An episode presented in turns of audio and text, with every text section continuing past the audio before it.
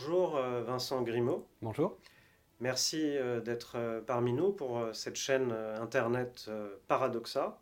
Et je, je, je, me suis permis de vous inviter parce que vous avez écrit un ouvrage dont on va largement parler, qui m'a intéressé au plus haut point parce qu'il traite d'une question assez essentielle en France, qui est la question des campagnes.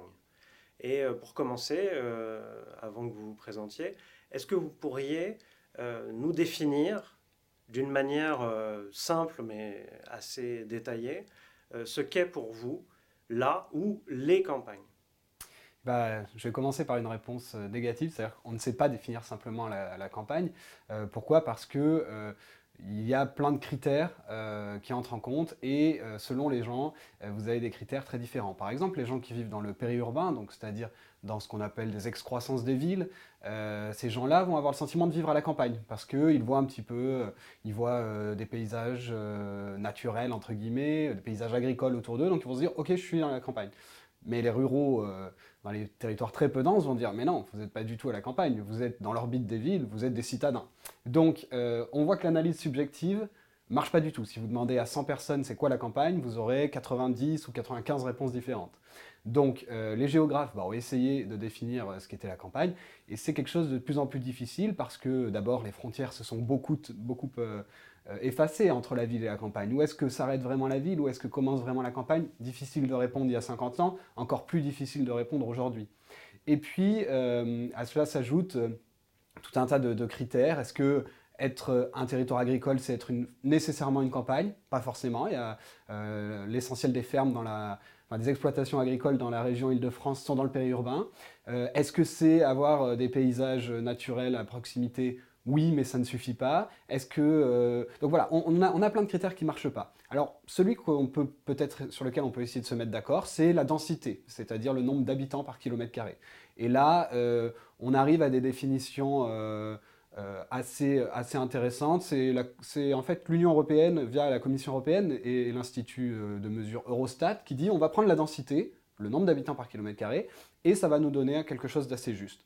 Et donc en prenant cette définition finalement basique, on arrive à une situation dans laquelle un tiers du territoire français à peu près est considéré comme des campagnes. Euh, maintenant, une fois qu'on a dit ça, les campagnes sont très variées. Vous avez des campagnes industrielles, vous avez des campagnes très agricoles, vous avez des campagnes de montagne, vous avez des campagnes du littoral. Et donc les instituts géographiques essayent de faire des grandes typologies parce qu'on ne sait, pas, on ne sait réellement pas répondre à la question qu'est-ce que la campagne? Merci euh, pour cette, cette, définition. On va rentrer plus en détail de toute façon dans, la, dans la thématique. Euh, pour vous présenter euh, à toute la, communauté, est-ce que vous pouvez nous, décrire un petit peu votre parcours, qui, vous êtes et, finalement pourquoi est-ce que vous en êtes arrivé à écrire cet ouvrage, La Renaissance des campagnes? Oui, alors je suis, je suis né dans le Cantal, j'y ai grandi pendant 15 ans. Puis euh, j'ai déménagé dans la Drôme où j'ai passé 4-5 euh, ans. Euh, j'ai fait des études de sciences politiques à Lyon, à l'Institut d'études politiques de Lyon. Et puis, comme j'avais toujours voulu être journaliste, j'ai fait le centre de formation des journalistes à Paris. après quoi, enfin, centre de, formation des journalistes que j'ai fait en apprentissage, ce qui m'a permis de rejoindre le journal que je souhaitais et de faire ma formation et une première expérience dans le journal en apprentissage. Qui était ça, quel journal Et ça, c'était Alternative économique. Donc j'ai rejoint la coopérative Alternative économique il y a déjà 8 ans. Euh, d'abord en apprentissage, d'abord en stage, puis en apprentissage, et puis en CDD, CDI, etc. Donc j'ai testé le droit du travail à Alternative économique. Euh, voilà. Et donc ce parcours-là euh, donc m'a amené dans ce média dont, j'espère on pourra reparler un petit peu. mais ce parcours m'a amené à écrire ce livre. Pourquoi? Parce que bah, j'ai connu des campagnes assez euh, on va dire, en difficulté et assez sur la défensive hein, dans le Cantal. Euh, euh, ensuite, j'ai connu des campagnes extrêmement vivantes et dont la, renaissance est très avancée dans la Drôme. Et puis, j'ai vécu dans les grandes métropoles, Lyon puis Paris. Et donc, toutes ces expériences mises bout à bout m'ont fait prendre conscience de certaines, bah, je vais dire, des incohérences. C'est-à-dire que je voyais à la ville des gens me dire oh là là les campagnes c'est tout pourri. Je voyais à la campagne des gens me dire ah ouais la ville c'est génial ou alors euh, me dire nous on est condamnés tout, tout va bien en ville. Et euh, je voyais des dissonances entre tout ça parce que c'est pas du tout ce qu'on constate. Et donc je me disais, tiens, il y a une incompréhension mutuelle entre ville et campagne. Bon, ça c'est pas nouveau. Le rat des villes et le rat des champs. ouais, voilà. Euh, une opposition un peu, euh, un peu abstraite et un peu artificielle où on aime bien s'opposer, mais ça c'est, on va dire que c'est de bonne guerre. Et puis surtout des, des, incompréhensions mutuelles et une méconnaissance de la campagne, à mon sens. notamment de la part d'experts, géographes, économistes, spécialistes des politiques publiques, euh, qui, depuis Paris, euh, font tout un tas de discours sur les campagnes qui ne me semblaient pas du tout correspondre à la réalité. On en reparlera, je pense, mais on a eu pendant dix ans euh, une, mode qui était celle de dire c'est le printemps des métropoles. Et donc après des décennies où nos métropoles, Lyon, Bordeaux, Marseille, Nantes, étaient un peu... on parlait des belles endormies, hein. je crois que c'est Bordeaux qui est surnommé la belle endormie, et donc comme si c'était des, territoires avec un potentiel énorme et qui ne l'exploitaient pas. Et, puis, euh, au tournant des années 2000, euh, et, encore plus à la fin des années 2000, donc vers 2007 par là, on s'est mis à se dire ah ça y est, les, métropoles se réveillent. Et c'est vrai qu'il y avait des chiffres euh, socio-économiques assez positifs sur les créations d'emplois, etc. Et donc on s'est dit ça y est, nos métropoles se réveillent, il faut tout miser sur les métropoles. Ça va devenir un petit peu les locomotives du territoire. Et donc on va avoir un espèce de ruissellement euh, depuis des métropoles dynamiques vers des campagnes qui sont nécessairement à la remorque parce qu'elles, elles ne vont pas avoir le développement économique, mais c'est pas grave. Misons sur nos métropoles et ça ruissellera sur les campagnes. Et donc ce discours-là a été très puissant. Et euh, le problème, en fait, c'est que je me suis rendu compte que dans les campagnes, ce discours infusait beaucoup. Et les élus, les habitants disaient Oui, de toute façon, tout se passe dans les métropoles. Nous, euh, on n'a pas l'autoroute, on n'a pas la fibre, on n'a plus de jeunes, on n'a plus de services publics, on n'a plus rien. Ce qui est vrai. Alors, on en reparlera. Je pense que c'est pas tout à fait vrai. Il y a, je pense que c'est beaucoup plus compliqué que ça. Il y a eu un recul euh, énorme et, euh, ce sentiment, il, ne vient pas de nulle part. Non, le sentiment vient pas de nulle part, mais je pense qu'il a été exacerbé par ce discours qui était performatif. On disait, on va avoir des métropoles puissantes, et tant pis pour les territoires un peu à l'abandon. Mais en fait, d'abord, les métropoles sont pas toutes puissantes. Euh, il y en a certaines qui marchent bien, certaines qui marchent pas du tout. Et d'autre part, les campagnes ne sont pas toutes abandonnées. Mais sauf qu'en en, répétant ce schéma, il a fini par avoir un effet performatif, c'est-à-dire que les gens se comportent comme s'il était vrai et finissent par le rendre vrai. Et donc vous avez un discours de résignation très puissant dans les campagnes, euh, qui est de dire on n'a plus rien, on ne peut plus rien faire. Et euh, de toute façon, tout est fait pour les villes et il n'y a que elles qui peuvent. Oui, mais bon, la baisse de dotation euh, de l'État, le, décentralisation qui, qui n'a finalement pas atteint les communes, euh, c'est normal qu'on ait ce sentiment. Oui, alors c'est normal. Oui, les, bah, alors si on part, on part sur les services publics tout de suite, allons-y. Donc les services publics, effectivement, ont plus reculé euh, à la campagne qu'à la ville, mais ils ont reculé partout. Ça, déjà, on oublie de le dire. Pas croire que les centres-villes ont été, euh, que les bureaux de poste se sont multipliés dans les centres-villes, c'est pas vrai. donc la tendance, elle est à la baisse des services publics partout, en tout cas à la baisse des services publics physiques, et ça a été un petit peu plus prononcé à la campagne mais on partait d'un niveau d'équipement en service public beaucoup plus fort à la campagne. Je vous donne un exemple très, très concret. Euh, l'école. Vous avez aujourd'hui en Lozère 15 euh, élèves par classe en moyenne. Dans l'Essonne, en banlieue parisienne, vous avez 23 élèves par classe en moyenne. Donc vous avez des conditions d'éducation qui sont nettement meilleures euh, en Lozère que dans l'Essonne en termes de taux d'encadrement. Pourquoi? Parce que en Lozère, vous avez des distances énormes à parcourir entre les villages. Donc si vous ne maintenez pas un certain tissu, euh, un certain maillage d'école régulièrement, les petits-enfants en Lozère, ils vont devoir faire 50-70 km par jour pour aller à l'école. C'est impossible. On ne peut pas faire ça à des enfants en France. Heureusement, on a quand même des limites. Donc on a maintenu des écoles. Résultat des courses, euh, les campagnes sont, sont mieux dotées, euh, pas surdotées, mieux dotées que les villes sur le plan éducatif. Même chose pour les EHPAD. vous avez plus de places par habitant dans les campagnes que dans les villes à population euh, vieille équivalente. C'est-à-dire vous prenez la population, vous, rapportez le nombre de places disponibles euh, à la population âgée de plus de 70 ans, euh, vous avez des meilleures conditions en Lozère qu'en en banlieue parisienne. Vous avez des EHPAD qui coûtent moins cher, vous avez... il y a plein d'autres choses comme ça. Vous avez plus de lits d'hôpitaux par habitant, etc., etc., etc. Toujours pour cette question de la densité. On est obligé de mailler régulièrement le territoire avec des services publics. Donc on ne peut pas dire que les campagnes sont complètement abandonnées par les services publics euh, alors que les villes sont surdotées, c'est faux. C'est vraiment une, euh, c'est faux. Euh, maintenant, il y a un sentiment d'abandon. Ça, il est, il est indiscutable, je veux dire. La France périphérique. La France périphérique. Alors, voilà. typiquement quelqu'un qui a fait du mal à, à, tout ça. Oui, donc La France périphérique, c'est le titre d'un ouvrage de Christophe Guilluy, qui, qui est un essayiste qui dit, bon ben voilà, il y a une France métropolitaine, donc dans les grandes métropoles, une, une élite politique, économique, qui veut du développement que dans les hypercentres et qui se moque du reste de la France. Et sous-entendu, il y a un petit discours aussi euh, identitaire sur euh, euh, c'est des métropoles mondialisées, multiculturelles, etc. Et on laisse, on laisse les petits blancs de la France périphérique dans, leur, mauvaise situation, on les laisse couler tranquillement. Bon, c'est pas écrit exactement comme ça, mais il y a, ce sous-entendu-là. C'est gênant pour plein, pour plein de raisons, cette théorie. La première, bah, c'est que, enfin, c'est surtout un problème pour une raison, c'est que géographiquement, ça ne tient pas. C'est faux. Euh, je veux dire, les quartiers les plus pauvres, ils sont au cœur des métropoles. Euh, un des quartiers les plus pauvres de France, ils sont dans, le centre-ville de Saint-Étienne, dans le centre-ville de Marseille, en banlieue proche de Paris et de Lyon. Donc, les quartiers les plus pauvres, ils sont là. Les pauvres, ils sont là essentiellement. À la campagne, vous avez des situations de pauvreté. Dans les villes moyennes, vous avez des situations de pauvreté, c'est clair. Vous avez des, euh, situations de pauvreté, mais elles sont, je pense, moins fortes. Et elles ne se doublent pas d'une euh, discrimination ethnique, puisque en général, euh, dans les campagnes, vous, êtes pauvre, mais vous êtes blanc avec un nom français et, euh, pas un nom à consonance étrangère. Donc déjà, vous avez un handicap de moins. Donc il ne s'agit pas de comparer qui est dans la pire situation, mais simplement dire les, villes, toutes les métropoles vont bien, sont intégrées dans le jeu de la mondialisation, se développent magnifiquement parce qu'une élite les défend et le reste de la France est mis à la poubelle parce qu'on ne s'y intéresse pas, c'est faux. En revanche, là où Christophe Guilluy a marqué un, point, c'est indéniable, euh, il suffit de regarder le succès de son, livre et de sa théorie. Si, cette théorie a, autant de succès, c'est bien qu'elle a touché un point.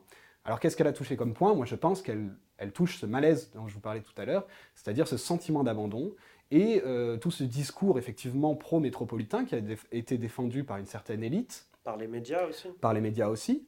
Euh, et donc, euh, voilà, toute cette théorie-là finit par infuser. Et donc, les gens, maintenant, se disent oui, on est la France périphérique et on nous traite comme la France périphérique. Donc là, Christophe Guilluy a soulevé ce malaise. Et le problème que je trouve avec son, avec son travail, c'est que il, il, part de ce malaise et il en fait une lecture géographique. il y met une, un, un, un calque géographique qui marche pas. Donc oui, il y a des... Euh, je vais pas vous dire utilise un biais scientifique euh, voilà. pour, défendre, on va, on va dire, peut-être une, une, idéologie. Alors je ne sais pas quel est son objectif, euh, j'ai jamais eu l'occasion d'en parler avec lui et je serais ravi de le faire, mais effectivement, ce calque géographique ne marche pas, donc je pense que c'est pas utile de le réactiver. Ça, ça, en fait, ça crée des, ça crée des tensions qui, qui, qui sont passées là, qui sont à mon avis beaucoup plus sociales. oui, il y a probablement une France d'en haut qui se préoccupe pas d'une France d'en bas, mais ce n'est pas la France des villes contre la France des campagnes, c'est beaucoup plus compliqué que ça. Euh, le, calque social ne, matche pas avec le calque géographique. Alors, euh, très bien. Est-ce que euh, justement la géographie peut quelque chose là-dedans? Quel est l'apport de la géographie et de la science économique finalement dans votre analyse? Parce que vous êtes journaliste, d'ailleurs on pourrait revenir sur votre méthodologie pour, pour, pour l'écriture de ce livre. Mais est-ce que euh, finalement les sciences peuvent réellement apporter un éclairage euh, sur la situation de la France et finalement sur son avenir ou sur l'avenir à construire? Oui, moi j'ai suivi une, méthodologie euh, assez, assez, simple pour ce livre, c'est d'essayer d'avoir dans le même temps euh, des enquêtes, une enquête de terrain. Hein. Je suis allé euh, dans les campagnes françaises, dans cinq endroits euh, assez précis. J'en connais d'autres par Vous ailleurs. Vous les avez choisis comment ces Alors certains parce que je les connaissais historiquement bien, parce que j'y avais vécu. D'autres parce que j'y étais invité un peu par hasard. bon, je vous raconte l'anecdote, mais donc j'écrivais déjà sur les sujets, sur les campagnes à Alternative économique. Et un jour, je reçois un courrier du maire de Salles, une petite, une petite commune à la frontière entre les Vosges et l'Alsace. Et il me dit, euh, vous avez une, vision beaucoup trop optimiste des campagnes, venez, venez ici, vous verrez euh, pourquoi on va mal, etc. Je lui ai dit, euh, deal, j'y suis allé. on a passé trois jours ensemble, il a passé deux jours ensemble. Il a passé une demi-heure à m'expliquer toutes les difficultés du territoire. Ça a duré voilà, une demi-heure, trois quarts d'heure. Et puis ensuite, on a regardé tout ce qui se passait.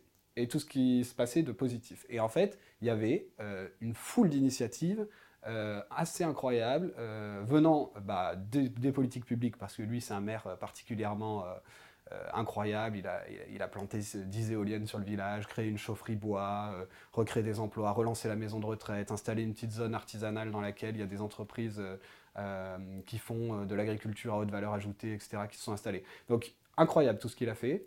Euh, des entrepreneurs privés qui euh, sont venus euh, et qui ont suivi la dynamique et qui recréent de l'emploi sur ce territoire-là qui est censé être, il m'a dit, hein, on, est vers Saint-Dié-des-Vosges, territoire rural qui a, subi la désindustrialisation de façon violente. Donc on est vraiment dans une zone, voilà, région Grand Est qui cumule à peu près tous, les, plus mauvais scores malheureusement économiques du territoire depuis, depuis 10-15 ans.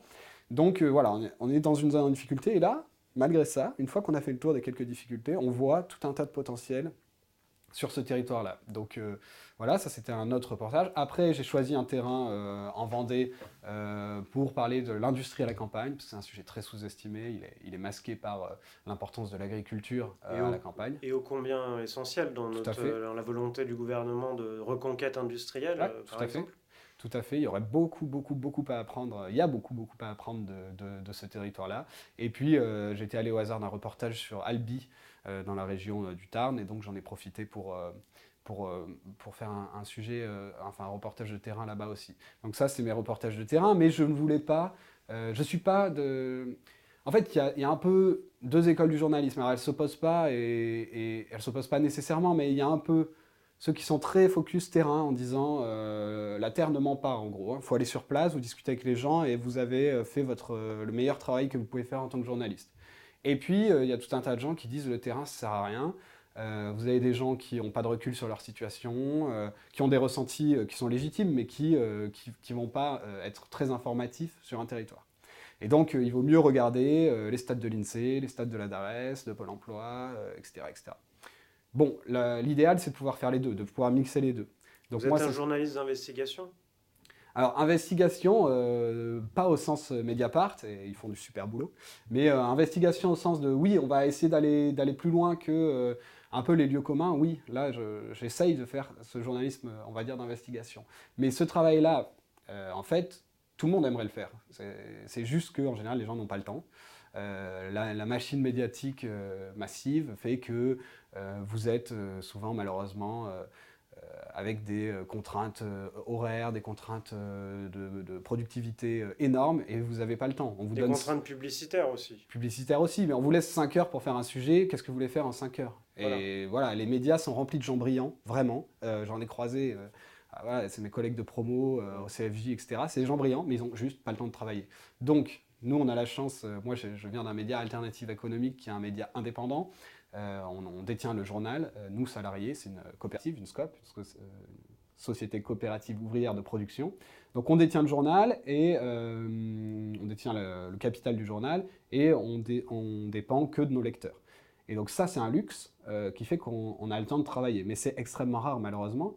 Donc il ne faut pas tellement en vouloir aux journalistes, mais plutôt se demander quel média on a, et comment on peut avoir des médias meilleurs? Et Une partie de la réponse, évidemment, est dans le, fait de s'abonner et de payer, parce que euh, si c'est vous qui payez, c'est vous qui décidez de l'info, en réalité. C'est celui qui paye qui, décide de l'info. Alors, les grandes fortunes qui détiennent des journaux vont pas aller euh, tous les jours euh, demander des comptes aux journalistes. Il y a des, excellents... Le journal Les Échos est un excellent journal, alors qu'il est détenu par la septième fortune mondiale, je crois. bon, c'est un excellent journal sur le fond, alternative économique, on le lit tous les jours. Maintenant, euh, c'est sûr que si vous voulez avoir le temps de faire des sujets de fond euh, et des enquêtes, euh, voilà, vous avez besoin d'être indépendant et c'est ce que montre par exemple Mediapart.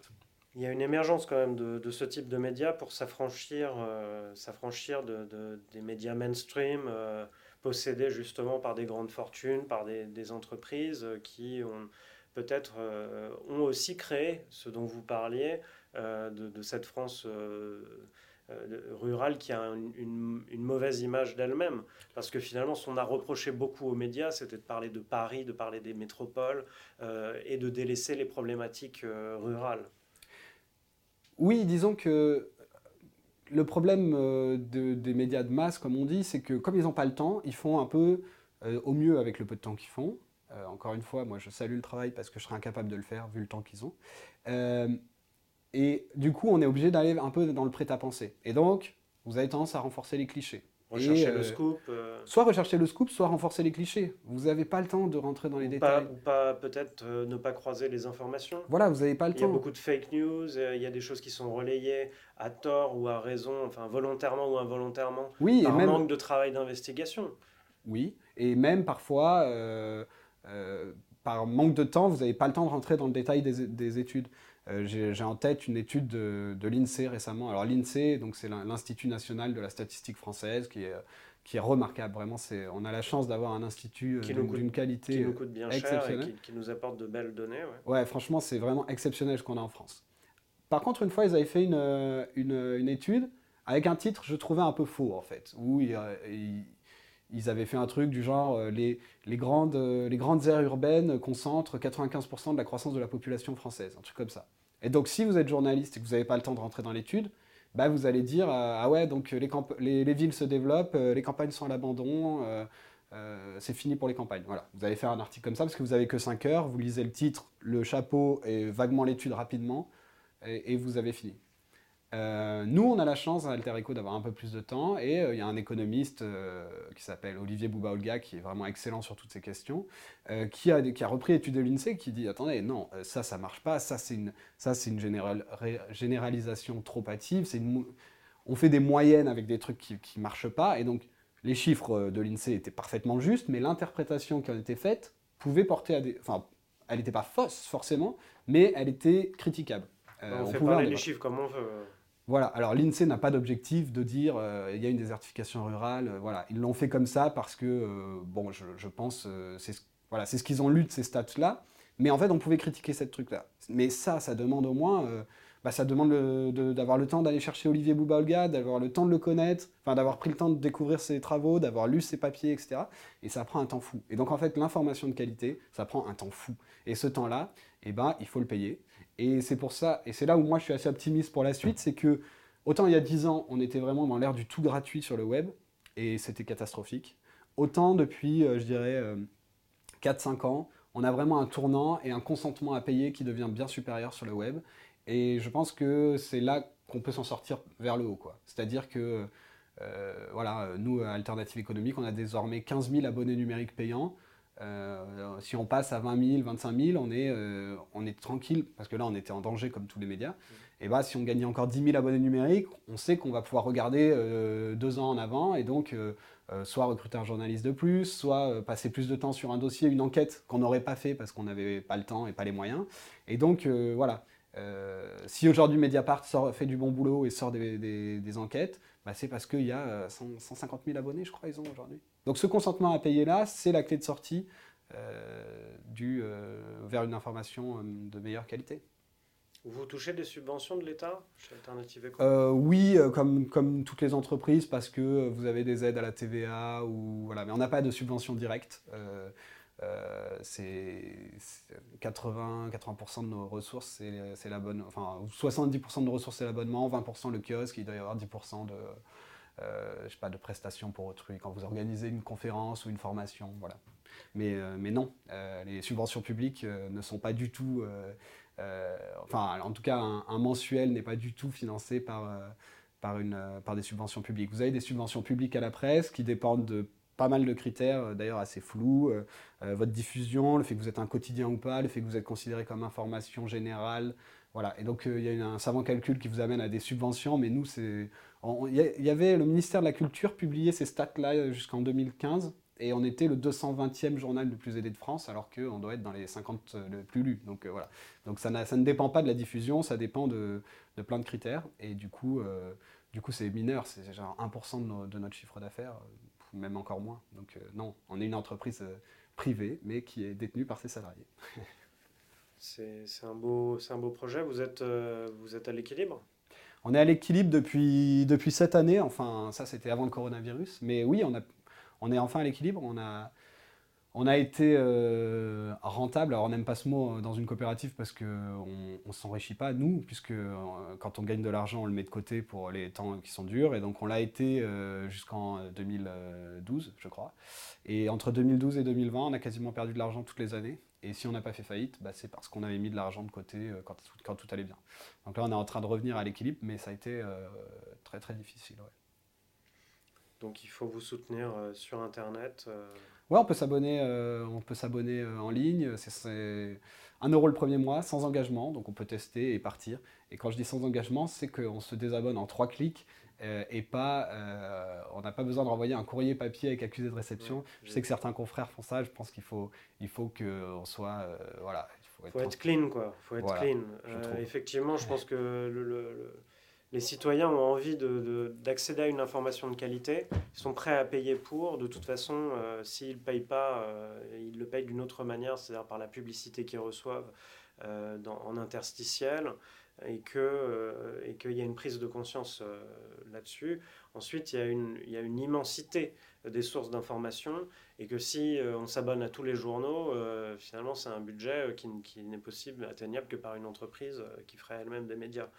Euh, donc euh, je, pense que c'est intéressant de, de, mettre peut-être en place, enfin, c'est pas le cadre de la discussion, mais ce serait peut-être intéressant de mettre en place des pools euh, de, de, médias indépendants qui feraient un abonnement commun qui permettrait d'accéder, j'en sais rien, Mediapart, mmh. Alternative mmh. Echo et autres, pour voilà, ça c'est une idée mutualisée. Mais on a eu ce projet et d'ailleurs il existe en partie, ça s'appelle La Presse Libre. Euh, si vous tapez la presse libre sur, euh, sur un moteur de recherche, vous devrez trouver. Euh, on peut si on s'abonne à plusieurs médias, il y a des réductions à chaque fois. Donc c'est pas un seul abonnement qui donne accès à tout, mais c'est des réductions d'abonnement quand on en prend plusieurs. C'est pas c'est pas idéal, mais c'est déjà une partie de la réponse. Très bien, on va continuer après cette parenthèse sur médiatique et sur, sur la coopérative alternative ECO, qui me paraît être une très belle, très belle aventure et euh, je pense que l'avenir des médias euh, passe vers les sociétés coopératives. Euh, d'autres exemples l'ont montré récemment. On va rentrer un petit peu plus dans, le sujet thématique. Les, sujets thématiques par rapport à la campagne que je voudrais aborder, c'est notamment un grand sujet, c'est l'agriculture et l'alimentation. on entend beaucoup parler, voilà, l'agriculture intensive, parle de, des agriculteurs euh, qui sont dans une, précarité terrible, euh, énormément de suicides, euh, endettés, ne sachant plus que faire entre le discours des produits phytosanitaires, des engrais, la, mécanisation, et de l'autre côté, une population, on va dire, plus citadine qui parle du bio, qui a envie de, de, manger des produits qui seraient d'une qualité supérieure d'un point de vue nutritif, d'un point de vue de la santé il y a la loi Egalim aussi qui veut implanter plus de bio. Enfin, euh, comment, en fait, quelles sont les problématiques en France autour de l'agriculture et de l'alimentation et, comment on les rattache à, cette, question des campagnes de la ruralité bah, c'est sûr que la question euh, agricole est une question centrale dans les campagnes. Euh, vous allez à, Saint-Flour dans le Cantal, vous perdez sur le bassin d'emploi à peu près, je sais pas, probablement une trentaine d'emplois agricoles par an. Donc ça veut dire que chaque année, pour ne pas être en crise de l'emploi, vous devez déjà créer 30 emplois, juste pour être à zéro. Quoi. Donc on a un souci. Euh, ce souci, bah, il est lié évidemment à... Euh, euh, alors, c'est compliqué parce que retracer l'histoire de l'agriculture, c'est quand même en 50 ans avoir réussi à produire des quantités assez incroyables de nourriture de, de bonne qualité, d'assez bonne qualité en fait, de façon euh, avec des, moyens beaucoup plus faibles. Donc c'est-à-dire il y a eu des gains de productivité euh, extrêmement... C'est probablement le secteur qui a connu les gains de productivité les plus impressionnants euh, de tous les secteurs. Et donc vous avez forcément du coup des destructions d'emplois, donc on a perdu énormément d'emplois agricoles, et vous avez eu l'inscription de ce mouvement-là dans une politique de mondialisation, donc c'est-à-dire que on est aujourd'hui très, on est ultra connecté aux marchés mondiaux de, de l'alimentation. Euh, avec bah, des conséquences euh, entre guillemets positives pour le territoire, c'est-à-dire qu'on exporte du blé partout, on exporte du blé euh, en Égypte, au Maroc et même beaucoup plus loin. donc ça, c'est des ressources pour, la France, on va dire. L'autre chose, c'est par contre qu'on est en compétition avec des pays dans lesquels bah, c'est beaucoup plus facile de produire pour moins cher, soit parce que vous avez plus de place, soit parce que la main-d'œuvre est moins chère, soit parce que vous avez des normes environnementales plus faibles. Donc vous jouez. et les conditions climatiques aussi. Et les conditions climatiques. Donc vous jouez dans une compétition mondiale en fait, où vous ne pouvez pas lutter. Je vais donner un exemple, je raconte un peu ma vie, désolé, mais je suis allé en Nouvelle-Zélande faire un, un break, on va dire, et je suis allé faire du woofing, c'est-à-dire je suis allé travailler dans une ferme en Nouvelle-Zélande. Je débarque là-bas, le, gars me dit avant, ouais, on a, euh, on a 600 vaches et 12 000 moutons. J'arrive là-bas, je me dis, je vais voir des hangars monstrueux, euh, des tracteurs incroyables et tout. J'arrive, il y avait sa maison, euh, un petit bâtiment et une cabane avec 8 chiens, quoi. Et rien d'autre. Et en fait, le gars, avait 20 euh, km de montagne à lui, voilà, et donc euh, il avait ses 12 000 moutons et ses 600 vaches qui euh, vivaient, qui avaient de l'herbe toute l'année, des températures, c'était au bord de la mer, donc température assez stable toute l'année, de l'eau toute l'année, et du coup il ne faisait rien hormis mettre ses, bêtes dans les prés, changer les clôtures et les vendre. Et donc en fait on comprend qu'on ne peut pas lutter contre ça. Aucune personne en France ne peut lutter contre ça. Donc, malheureusement, on a continué. On s'est dit, c'est pas grave, on va quand même se battre, euh, on va quand même y arriver. On va continuer à faire de l'agneau industriel en France. Et donc, on se retrouve dans des situations où euh, il faut s'endetter pour euh, acheter des bâtiments plus gros, des machines plus rapides, etc. Et vous vous retrouvez dans un cercle vicieux où vous êtes dans une compétition où vous ne pouvez pas gagner, mais vous continuez quand même à, jouer. C'est comme si vous jouiez un match de foot où vous, savez que vous perdez 10-0 au début, mais vous, voulez quand même jouer le match. Donc, et donc, Comment vous essayez de rattraper le retard aussi? Bah, Vous polluez, parce que vous essayez d'intensifier, d'intensifier, d'intensifier. Donc, on a eu des effets positifs de ces gains de productivité, parce que, je veux dire...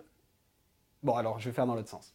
Donc en face, de ça, pour euh, sortir un peu de ce cercle-là, euh, on euh, certains se sont dit je sors de ce jeu-là et je fais de l'agriculture bio et du circuit court. Et donc je vais, je sors du jeu, je fais un autre, je joue un autre jeu. Et ce jeu, c'est des petites surfaces, peu d'intensité, et je produis des produits de qualité que je vends à, des gens qui ont de l'argent en France. Ces gens-là vivent aujourd'hui beaucoup mieux que les agriculteurs normaux. Ils vivent beaucoup mieux parce qu'ils sont sortis du jeu. Ils représentent à peu près 10% du marché agricole français. circuit court et bio, on va dire, c'est 10%. Donc, j'ai lu 13, 13%. Ouais, 13. Ça augmente cette année. Ouais, ça augmente. Donc voilà, donc ça se développe assez vite. Mais euh, c'est considérable. C'est considérable, oui, tout à fait. Et c'est l'avenir des campagnes en bonne partie. Euh, mais il ne faut pas non plus rentrer dans une opposition un peu stérile. Pourquoi? Euh, Parce que l'agriculture dite intensive, dite conventionnelle, a aussi eu des avantages. C'est-à-dire qu'il il y a eu des conditions de travail qui se sont améliorées. Je veux dire, c'était remonter 50 ans en arrière quand il fallait tout faire à la main, c'était quand même pas très drôle. Et je ne sais pas si c'est un horizon souhaitable pour pour des centaines de, millions, de milliers de personnes demain en France. là, aujourd'hui, le quotidien d'un certain nombre d'agriculteurs, euh, c'est tout seul dans sa cabine euh, ouais, tout de, à fait. tracteur et traité euh, entre 50 et 150 hectares. Oui, tout à fait, c'est pas beaucoup plus drôle. Mais je veux dire, il y avait des conditions de travail difficiles et par ailleurs, on a quand même. le capitalisme a, a, beaucoup de défauts et j'adore le critiquer. Il a aussi quelques avantages, c'est-à-dire que en cherchant les gains de productivité, il a aussi amélioré les semences, il a amélioré euh, il a amélioré certaines choses. Donc en fait, il faut essayer de, gagner le meilleur des deux mondes. Et là, c'est compliqué, mais en fait, si on est dans une opposition complètement binaire, ça ne marche pas forcément. Un exemple très concret, euh, dans, le, dans, le, dans, les Hautes-Alpes, je crois, ils ont essayé de lancer euh, du lait un peu plus haut de gamme. Ils ont, ils ont dit on va essayer de sortir du jeu, là, comme je vous disais, et on va essayer de faire du lait de haute qualité, plus petite surface, etc., de le labelliser lait de vos montagnes, un truc comme ça. Donc ils ont voulu faire ça et ils se sont dit, bon, euh, ok, maintenant il faut que le lait, on le mette dans des paquets.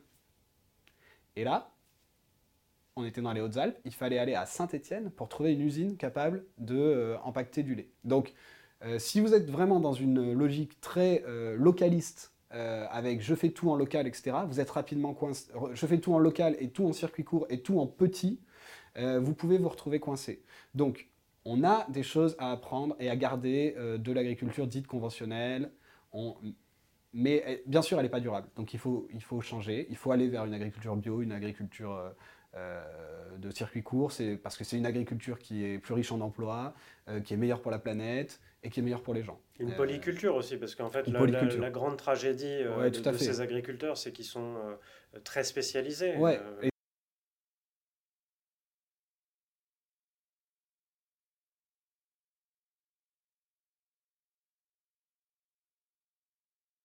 Et c'est très mauvais pour les sols, c'est une catastrophe pour les sols, etc. Donc il faut aller vers là. Mais il ne faut pas y aller en, mode à la hache. Quoi. Il faut essayer de comprendre euh, ce que l'agriculture euh, conventionnelle a apporté comme point fort. Je vous disais, qualité des semences, euh, agro-industrie derrière pour transformer les produits sans faire. Parce que s'il si faut faire 700 km pour aller impacter votre lait local et le ramener, l'empreinte écologique, elle n'est pas terrible. Quoi. Donc, on peut le mettre dans des bouteilles en verre aussi. Hein. On peut aussi, oui, tout à fait. Ça mais marchait très bien jusqu'à présent. Mais est-ce qu'on a une usine de, bouteilles en verre pas loin? Probablement pas. Donc vous voyez ce que je veux dire. C'est juste, oui, moi, je suis à fond euh, circuit, euh, circuit court, bio et tout, vraiment. Je mets juste une nuance en disant, c'est pas pour autant qu'il faut euh, rejeter d'un bloc, voilà. Et surtout accuser les paysans parce que les paysans ont leurs défauts. le monde syndical, notamment qui le représente, on va pas le nommer, mais tout le monde a. Ah, si on peut le nommer. Bah, la FNSEA a, toujours poussé pour une agriculture plus industrielle, mmh. pour une agriculture. L'INRA aussi. Euh, L'INRA, ouais, euh, oui, oui et non, parce que si vous, si vous regardez Christian Huyghe, qui est à la, tête de l'INRA, il est euh, anti-pesticide à fond et vraiment, il, cherche des solutions Depuis concrètes. Depuis 1950, le développement des, nouvelles espèces ultra productives, les poules pondeuses, oui, oui, tout à fait. les semences ultra sélectionnées, l'INRA et Ifremer ouais, tout à fait. Sont, développé, c'est même eux qui ont développé les huîtres triploïdes. Donc, oui, il y a eu, il y a eu, euh, oui, il y a un travail euh, à la fois euh, des organismes privés, des syndicats, des organismes de recherche pour faire plus de, plus de, de, quantité, de, quantité. Bon. Avec Maintenant, toujours plus de dépendance quand même à une chose qu'il faut, qu'il faut dire, toujours plus de dépendance au pétrole. Exactement. Donc là, c'est le cœur du sujet. Vous faites très bien de le dire, c'est que cette agriculture, elle n'est pas durable pour, euh, pour les raisons de... On, pense toujours aux externalités, c'est-à-dire aux pollutions, euh, à, l'appauvrissement des sols, euh, à la, destruction de la biodiversité. Les externalités négatives. Exactement. Mais il faut aussi regarder en amont. Et effectivement, c'est une agriculture qui n'est pas durable parce qu'elle est ultra dépendante d'une ressource qui est aujourd'hui assez abondante et malgré tout assez peu chère, mais qui ne le sera pas demain, qui est le pétrole. Euh, à la fois pour les carburants et aussi pour les engrais. Donc, euh, on va avoir un sujet de toute façon où il faudra euh, réinventer l'agriculture intensive. Donc, on peut s'en sortir par le haut en misant sur la qualité et sur le haut de gamme et sur le bio et sur les circuits courts. Alors, on va me dire aussi, donc je vous ai dit à la limite du attention au trop de localisme.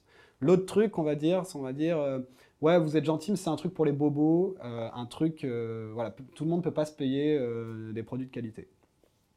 J'entends, donc euh, bah, il, faut, il faut trouver des solutions pour, euh, le pouvoir d'achat des plus pauvres, pour faire en sorte qu'ils puissent euh, se, se, nourrir de bonne qualité.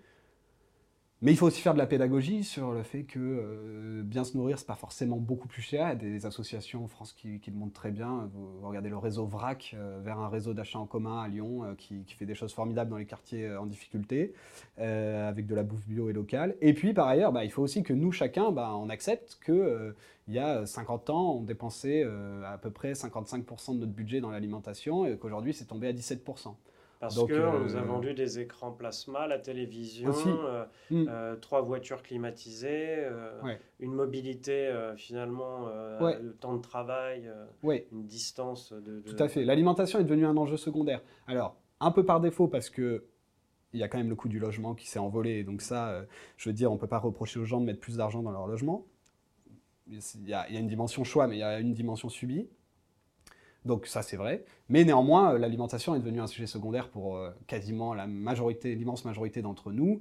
Et euh, on tique toujours un peu, effectivement, quand il faut mettre 3, 4 ou 5 euros dans le kilo de tomates, alors que oui, la, tomate, ça demande du travail. Voilà. Donc il y a aussi un système de valeurs à repenser. Et là, pour le coup, alors je ne dis pas les gens sont responsables de ce qu'ils bouffent et de ce qu'ils dépensent, et c'est tant pis pour eux. Je veux dire, on est inscrit dans un système consumériste où on nous, effectivement, invite à acheter le dernier écran plat, etc. Et euh, on peut, c'est trop facile de dire aux gens, bah, vous êtes con d'acheter cet écran plat, parce que euh, quand, euh, on se mange des pubs toute la journée pour le faire, on le fait. Enfin, voilà, on peut le faire si on n'a pas forcément le recul. Et donc, il y a toute une pédagogie à refaire, il y a tout un système de valeurs à revoir en disant, bah ouais, on n'est peut-être pas obligé de faire des pubs pour des produits pourris, et on peut peut-être dire que sur les chaînes publiques. Alors maintenant, il n'y a, plus de pubs sur les chaînes publiques, enfin, plus trop de pubs sur les chaînes publiques, mais voilà, on peut, on peut jouer sur plein de leviers pour faire de la pédagogie aussi et dire, bah, manger, ça coûte cher, euh, et euh, en fait, tout le monde y gagnera. Donc euh, voilà. Mais effectivement, oui, les circuits courts et le bio sont, sont l'avenir des, campagnes. sont une des clés d'avenir des campagnes. Pas la seule, mais une des clés. Alors est-ce que ces, agriculteurs, finalement, qui sont souvent stigmatisés, hein, malheureusement, parce qu'en réalité, ils font un travail considérable, ils sont aussi en nombre de plus en plus faible. il y a de nombreux départs à la retraite. Euh, je parle bien évidemment pas des cas de suicide, mais ça, participe quand même de la, baisse du nombre d'agriculteurs et de la faible attractivité euh, du métier. Est-ce qu'il y a quand même des lueurs d'espoir de ce côté-là? euh, Il y en a qui passent en bio, il y a ces, conversions. Qu'est-ce que vous avez vu, vous, sur le terrain, en fait, à ce sujet?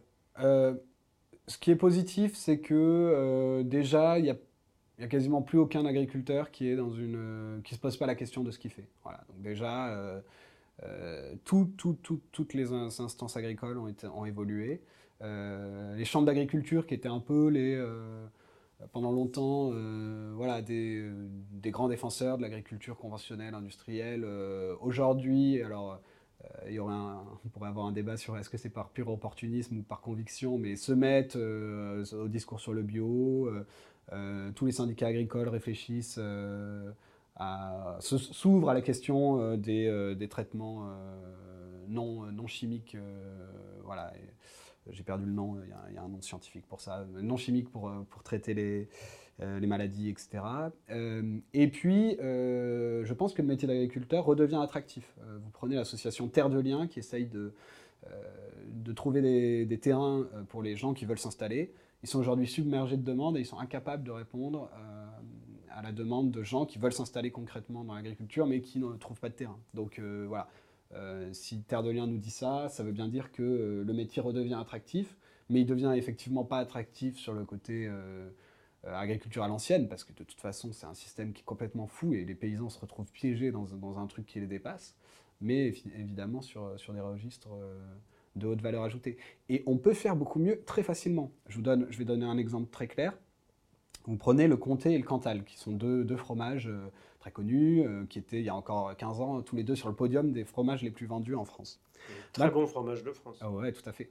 D'un côté, vous avez le comté, qui depuis des décennies, voire des siècles, euh, a misé sur de la qualité et surtout a une profession qui est très assez soudée en réalité avec euh, d'un côté les producteurs de lait, les transformateurs qui sont les affineurs, et euh, donc les coopératives qui collectent, et puis les affineurs, euh, ceux qui, donc, qui, affinent le fromage et qui sont aussi ceux qui le commercialisent. Donc ces trois acteurs, producteurs, coopératives de transformation et affineurs, se mettent autour de la table depuis au moins 20 ans et décident ensemble de qu'est-ce qu'ils produisent, quelle quantité ils produisent, combien ils vont la vendre et, combien, et qui, comment on se partage le gâteau.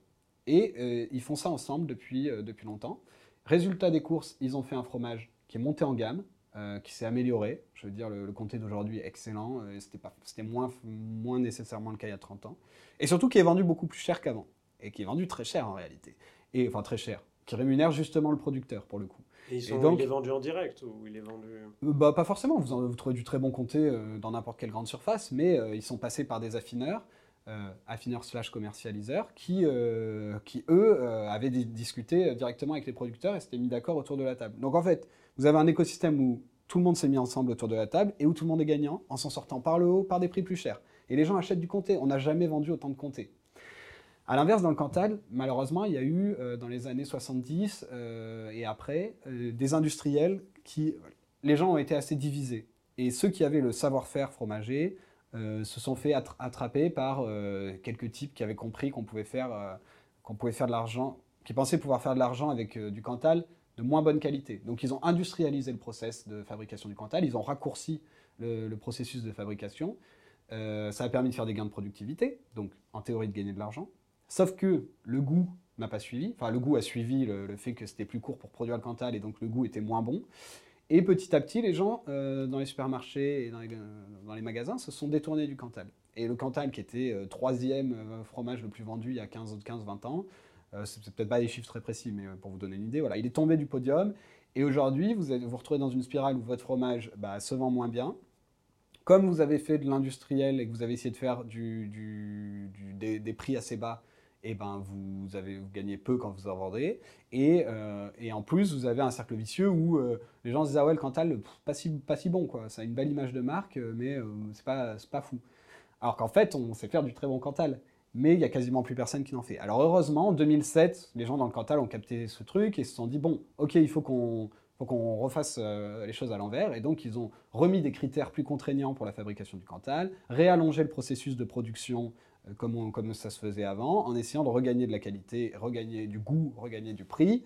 Et une fois que vous faites ça, vous êtes dans le cercle vertueux du comté.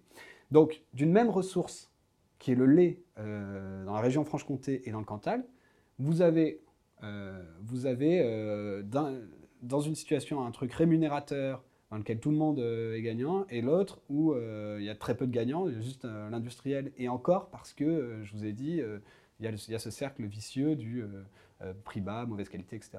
Donc, en tout cas, il en a profité pendant un certain, certain nombre d'années. Voilà, c'est ça. C'est un peu du, court terme. Et du coup, c'est là que le sujet, euh, et c'est au cœur du sujet de mon livre, c'est de dire, eh ben, d'une même ressource, euh, ici le lait, mais ça peut être n'importe quoi, le vent, le soleil, ou même des ressources qui n'existent pas, qui sont inventées, on pourra en reparler.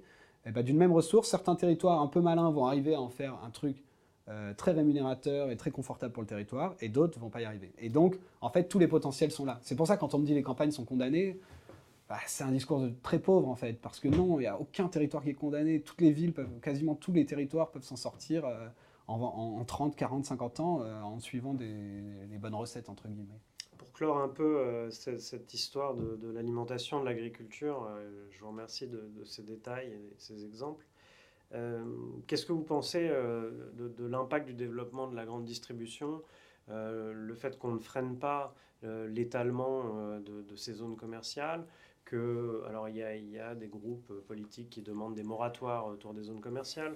La grande distribution, c'est elle aussi qui fait tourner à plein l'agriculture dite conventionnelle. Qu'est-ce que vous pouvez nous dire de tout ça? Euh, sur l'artificialisation des terres, c'est un sujet absolument majeur, euh, prioritaire, urgent, je ne sais pas quel mot mettre, mais euh, c'est une catastrophe. On continue de bétonner.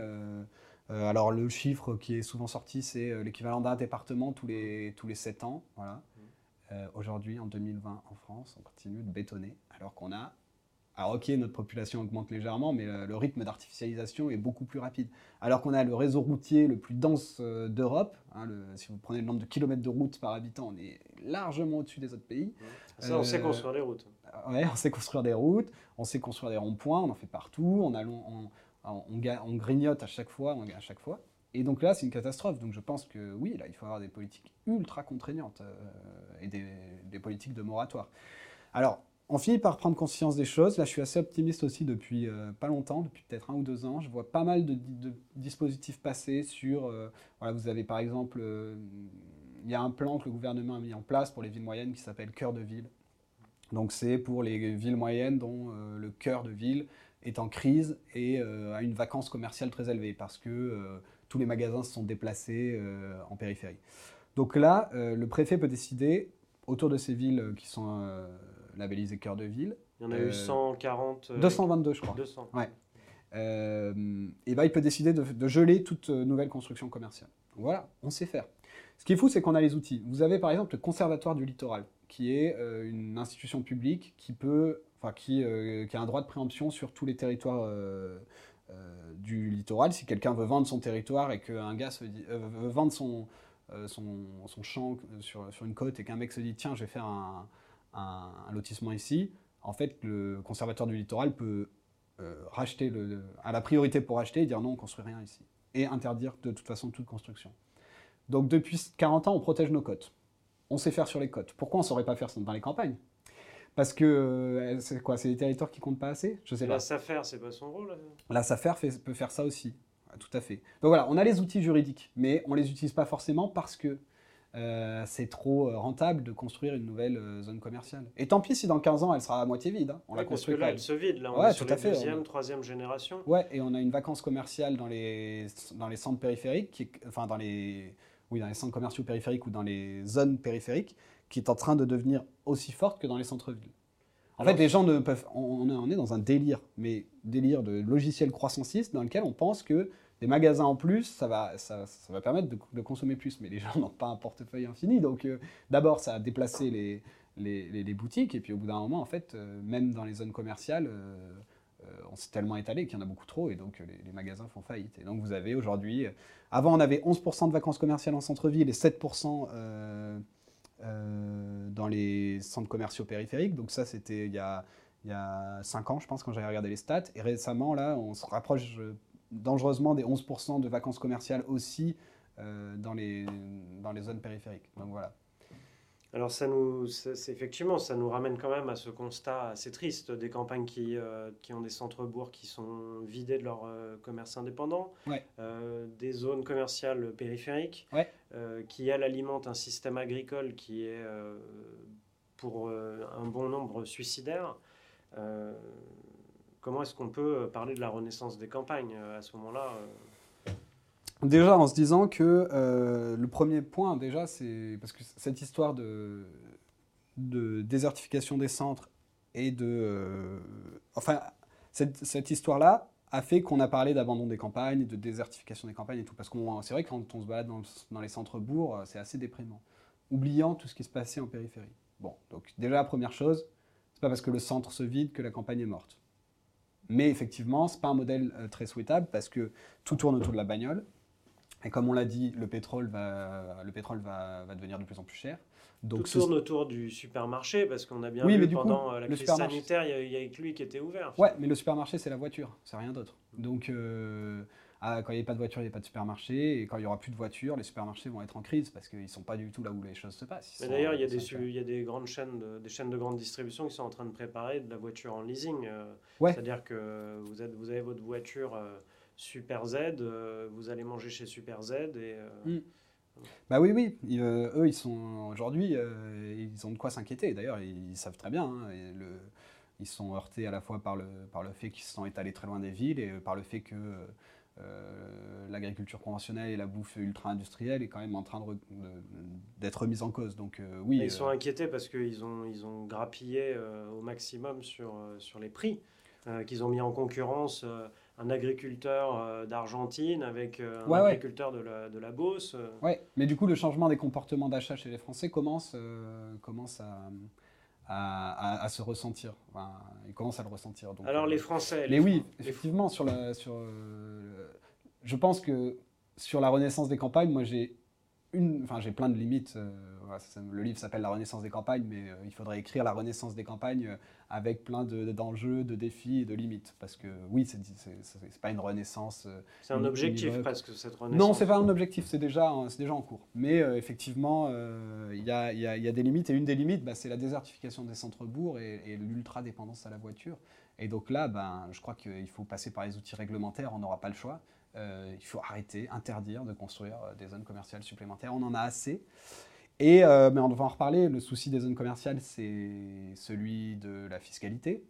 parce que quand vous avez plus d'entreprises et plus de zones commerciales sur votre commune, vous avez plus de recettes fiscales.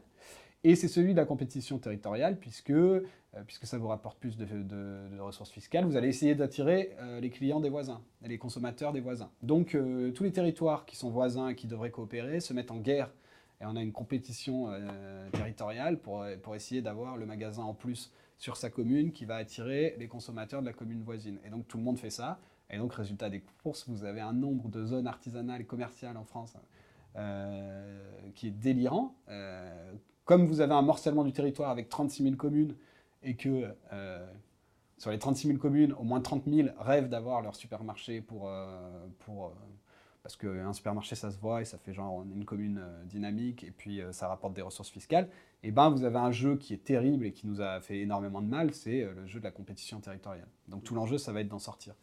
Bonne nouvelle, là aussi, c'est pour ça que je suis optimiste, il y a des, y a une prise de conscience, je pense, chez toute une nouvelle génération d'élus et euh, on va aller vers une moindre euh, compétition territoriale. Mais c'est aussi parce que euh, on a tellement construit qu'il n'y a, plus rien à construire aujourd'hui. Je veux dire, à part des voies ferrées qu'il faudrait relancer, mais sinon, et, des, structures pour les énergies renouvelables. Mais sinon, quand je vois qu'on arrive encore à faire des routes et des déviations, c'est lunaire. Vraiment, quand on regarde par rapport à, nos, voisins, c'est lunaire. Et il faut bien se dire que toute cette urbanisation, supplémentaire, cette artificialisation supplémentaire, elle ne se fait pas sur des zones...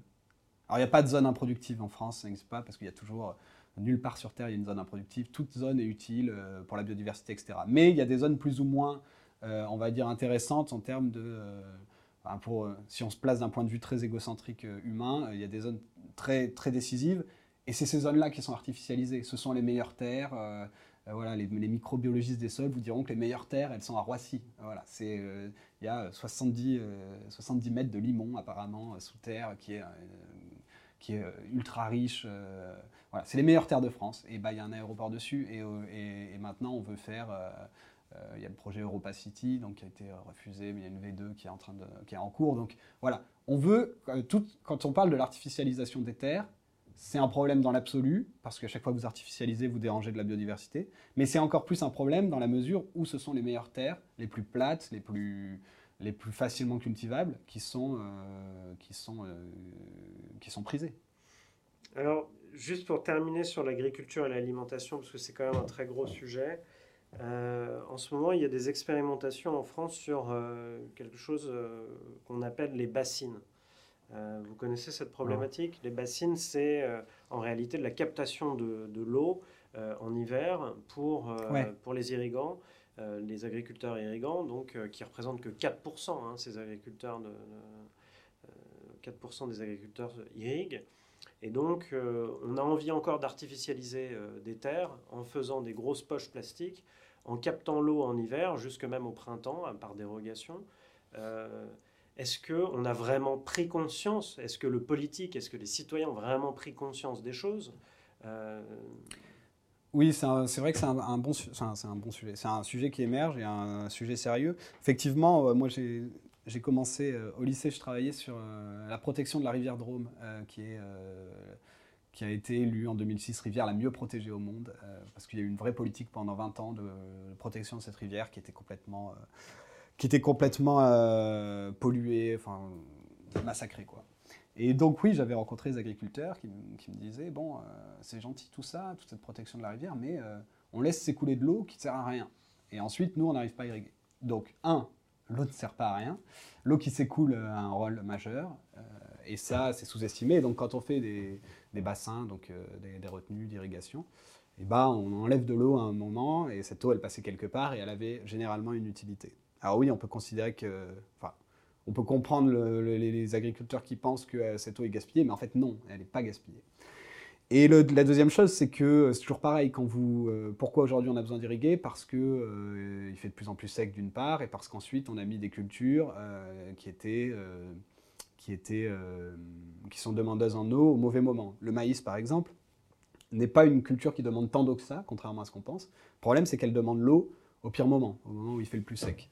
Et donc, bah, si vous faites des retenues d'eau, euh, vous allez euh, maintenir des cultures qui euh, sont pas compatibles avec, avec, avec notre climat désormais et qui vont s'empirer et vous allez repousser le problème. Donc, non seulement l'eau que vous allez enlever va, va être préjudiciable, ça va être préjudiciable pour la biodiversité quelque part, ou pour l'équilibre, je sais pas, les ponts ils tiennent en fonction d'un certain nombre de, de graviers Exemple très concret dans la, vallée de la Drôme, euh, le, recul du, enfin, les pompages en eau et euh, les pompages en gravier dans la rivière ont affaibli des ponts. Euh, il a fallu reconstruire des ponts. Voilà. Donc, en fait, quand vous touchez quelque chose, vous quasiment tout le temps vous dérangez quelque chose ailleurs. Et donc, le problème des retenues d'eau, c'est qu'on sous-estime ça. Et bien sûr, le deuxième problème, c'est qu'on entretient un système, on repousse un peu la date butoir d'un système qui, de toute façon, est malheureusement condamné. Je veux dire ah, je ne suis pas capable de me projeter dans 50 ans, mais j'ai du mal à penser que dans la vallée de la Drôme, dans 50 ans, on, pourra encore faire du maïs, même en faisant des retenues collinaires, parce que euh, de toute façon, on va, aller vers structurellement moins d'eau et des chaleurs beaucoup plus fortes. Alors Lydia et Claude Bourguignon, euh, qui, ont étudié les sols euh, depuis très longtemps et qui ont été des lanceurs d'alerte aussi sur cette question, disent qu'il n'y a pas que le climat qui vient, il n'y a pas que la sécheresse, c'est aussi la manière dont on traite les sols, d'utiliser euh, des produits euh, qui détruisent la biodiversité du sol. il y a une chute énorme de, de, l'ensemble de ces micro-organismes qui fait que les terrains, et que Claude Bourguignon dit de manière un petit peu cynique, qu'on a créé des, inondations en période de sécheresse. C'est-à-dire qu'aujourd'hui, on peut traverser la France au mois de septembre, au mois d'octobre avec des fortes pluies, et on se retrouve avec des routes qui sont sous l'eau, des champs qui, qui, dégueulent, qui dégueulent de l'eau, on ne sait plus quoi en faire. Mm. Il, y a une, il y a une érosion de la terre, c'est-à-dire qu'on perd vraiment de la matière organique dans l'eau. C'est pour ça que les cours les, les cours d'eau sont, sont aujourd'hui couleur terre, alors qu'il ne devrait pas y avoir ces alluvions dans l'eau.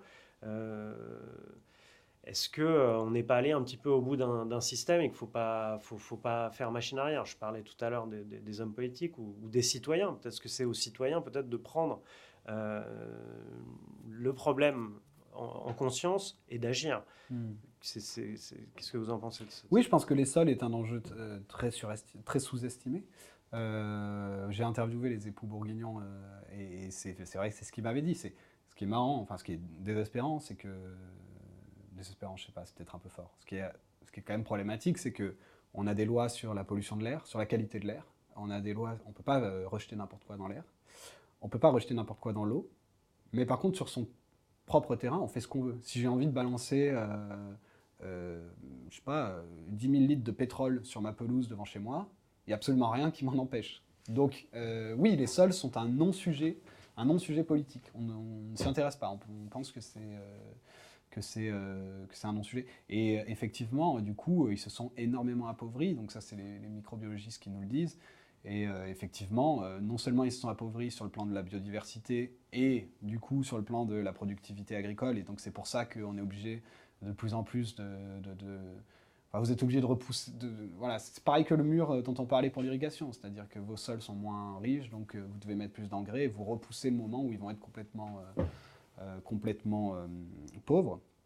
Et en plus, donc il y a ce problème-là, biodiversité et productivité agricole, et vous avez le problème en plus, effectivement, des inondations. Et avec des sols qui sont incapables de filtrer quoi que ce soit, qui soit sont même pas capables d'absorber, soit relâchent l'eau sans avoir sans avoir euh, sans l'avoir filtré et donc elle peut emmener euh, elle peut emmener des grandes quantités de, gravats de, de, terre puis de gravats et donc c'est pour ça que les inondations sont aussi destructrices donc on a un gros enjeu euh, effectivement qui est de reconsidérer les sols mais là évidemment ça, implique de changer le, système de valeurs et de reconnaître la valeur des sols et de dire que c'est des, choses un peu sacrées sacrées dans le sens où ça devrait, enfin, on ne devrait plus pouvoir artificialiser en France. On a largement, largement assez, euh, on s'est largement assez étalé. Vous parliez euh, tout à l'heure de, de, de, l'association euh, Terre de Liens et de la fondation Terre de Liens. la terre, finalement, c'est un de nos biens communs. Est-ce qu'on ne devrait pas remettre en cause, d'une certaine manière, une partie de ce bien commun et euh, de consacrer, euh, de consacrer euh, j'en sais rien, peut-être un tiers des, des, terres françaises à, notre souveraineté alimentaire, par exemple. Est-ce qu'on ne pourrait pas dire, finalement, d'un côté, il y a des agriculteurs qui, qui, possèdent leurs terres, d'autres qui veulent juste travailler sur une terre pour une communauté, pour un village, pour une communauté de communes. Est-ce que, est-ce qu'on a des voies de ce côté-là? Est-ce que finalement euh, de tout faire reposer sur la propriété, euh, la propriété euh, foncière, mhm. est-ce que c'est pas un enjeu? Parce qu'aujourd'hui, même si la terre en France est, relativement peu chère comparativement, par exemple, à la Hollande, à l'hectare, est-ce que est-ce que c'est à l'agriculteur de payer ce foncier En fait? Je n'ai pas réfléchi à cette question, donc je ne veux pas faire de, trucs un peu faciles, dire oui, on peut collectiviser certaines terres et euh, voilà. En plus, ça va, ça va faire hurler tout le monde parce que évidemment, C'est ce que fait Terre de Liens. Ouais. Oui, oui, oui, de fait, oui. Euh... Ça vient pas forcément de l'État, ça peut venir ouais, de tout à fait. Ça peut venir des citoyens. Mais oui, on a un enjeu. C'est vrai que la souveraineté est un terme à la mode et, et souvent euh, on résume ça euh, à des questions identitaires. Donc on est souverain quand, en gros, on est, on va la faire vite, mais on est maître chez nous, nous les blancs. Bon, mm. ok. Sauf que on vit, nos sociétés sont basées sur un espèce de, de, de, truc éphémère ou euh, illusion, je sais pas, ouais, éphémère qui est euh, le pétrole pas cher. donc, on est, dans ce cadre-là, on est complètement dépendant de puissances très sympathiques telles que le Qatar, l'Arabie Saoudite, l'Iran, etc. Donc, on nous parle de souveraineté, mais on n'est absolument pas souverain. On est souverain quand on, quand on maîtrise euh, euh, ce qui nous déplace, euh, ce qui nous fait manger. D'abord ce qui nous fait manger, et ensuite ce qui, ce qui nous permet de nous chauffer. En gros, c'est les deux, les deux, les deux, les, deux, choses les plus importantes. Donc, on n'est pas du tout souverain aujourd'hui, et on a un énorme enjeu de souveraineté alimentaire, de souveraineté énergétique, pour retrouver la résilience. Euh, on l'a vu de façon euh, un peu prémonitoire avec, euh, avec le Covid et, le confinement. C'est-à-dire que quand, quand, tout d'un coup tout s'arrête, on se demande, ah ouais, en fait, de, si vraiment ça s'arrêtait encore plus, admettons le système monétaire s'effondre, etc. J'y crois, pas du tout, mais, mais admettons. Vous croyez, vous croyez pas à l'effondrement Moi, je suis pas un spécialiste, mais mes collègues qui connaissent bien n'y croient pas. Mais bon, admettons un effondrement brutal, on est on n'est on pas souverain, on est complètement, on est des. C'est quoi le mot On est des victimes. Euh, on est des vassaux. Sans aucune défense. Hmm. Voilà. Aujourd'hui, on, ne on, ne sait, pas se nourrir. Sur euh, la, la, plaine de la Beauce en banlieue parisienne, euh, enfin en région parisienne, sud, sud-est, sud-ouest de Paris, région centre, est aujourd'hui la région la plus riche sur le plan agricole de par ses exportations. Elle tire énormément de ressources de ses exportations. Mais si demain toutes ces exportations s'arrêtaient euh, dans la seconde, ben, il faudrait, euh, je sais pas, il faudrait.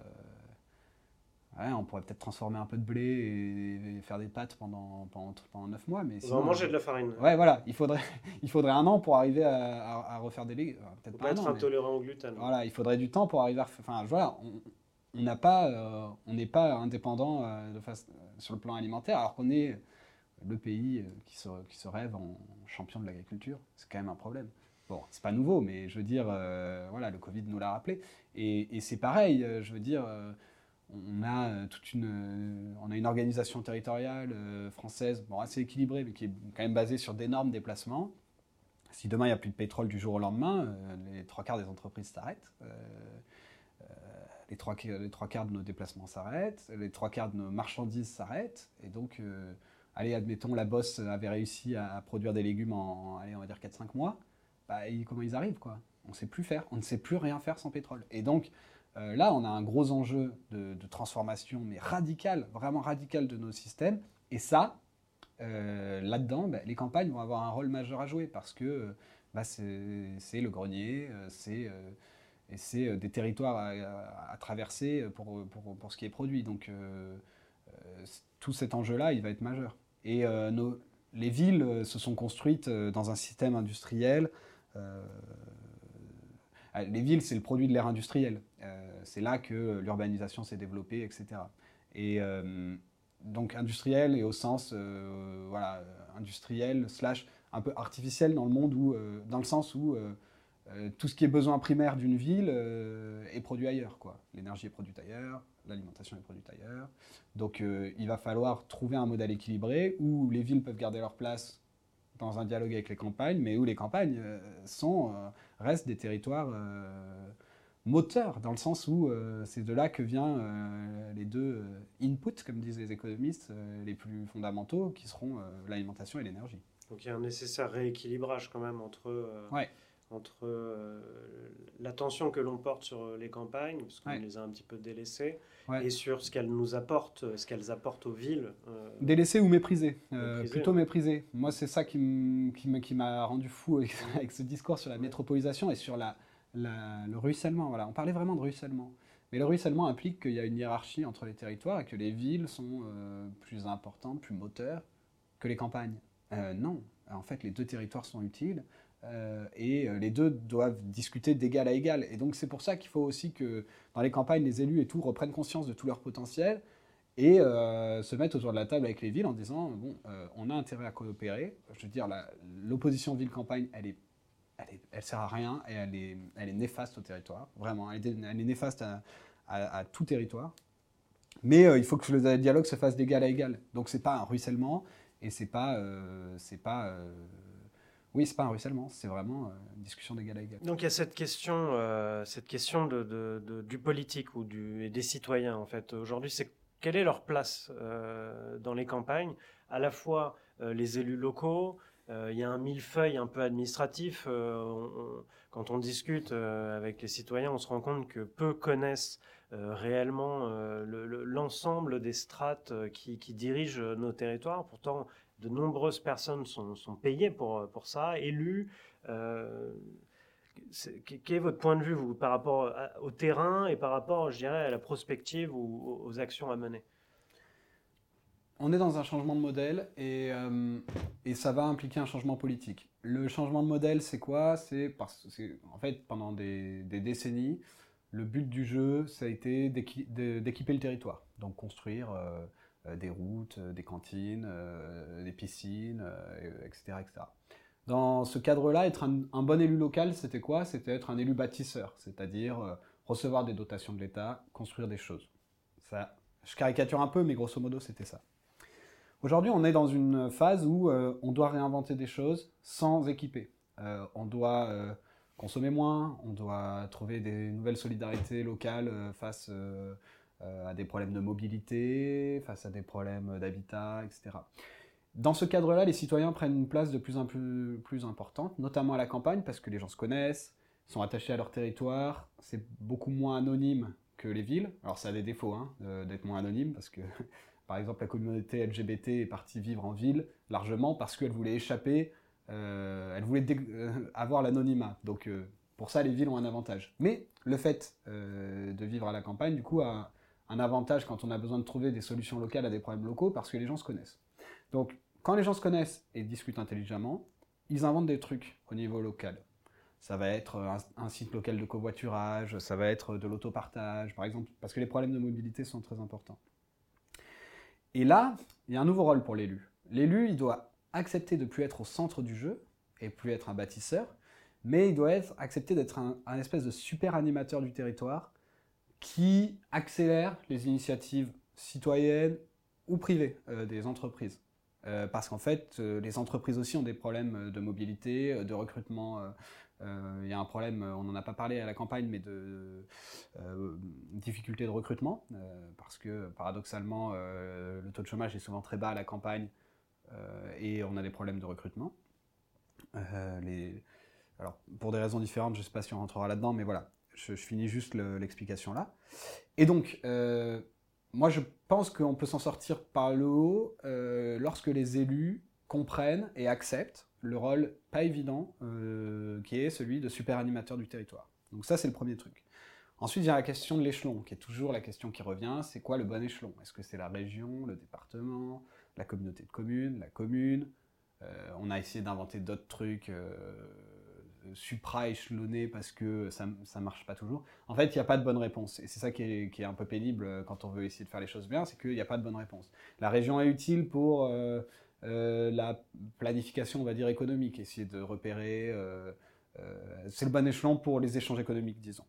le département, le département correspond pas à grand chose, mais paradoxalement, si, par, enfin, correspond pas à grand chose en termes de, de logique de, des bassins de vie, etc. Ça, ça marche pas. Je veux dire, euh, c'est pas parce que vous êtes, euh, vous habitez euh, dans le Cantal que vous avez une, cohérence entre Saint-Flour et Aurillac qui sont à, l'opposé du département et qui sont les deux villes principales du département. Ces gens-là ne se rencontrent pas beaucoup, ne se parlent pas beaucoup. Donc ça marche pas. Sauf que, qu'est-ce qu'on voit? Bah, avec la crise du coronavirus Tout passe par les départements parce que le préfet, donc l'État en fait, l'État dans les territoires, c'est le département. Et donc on a, on a voulu s'en débarrasser, on n'a pas réussi. Les communes, les gens y sont attachés mais elles sont trop petites. Euh, personne, euh, fait, à part à Paris peut-être et encore, personne euh, travaille, fait ses courses, fait ses loisirs dans la même commune. Personne. surtout pas à la campagne. Vous travaillez dans une commune voisine, vous faites vos courses dans une autre commune voisine, et vous, vous, allez faire vos loisirs encore dans une autre commune, et vous dormez dans la vôtre. Donc vous avez quatre communes au moins.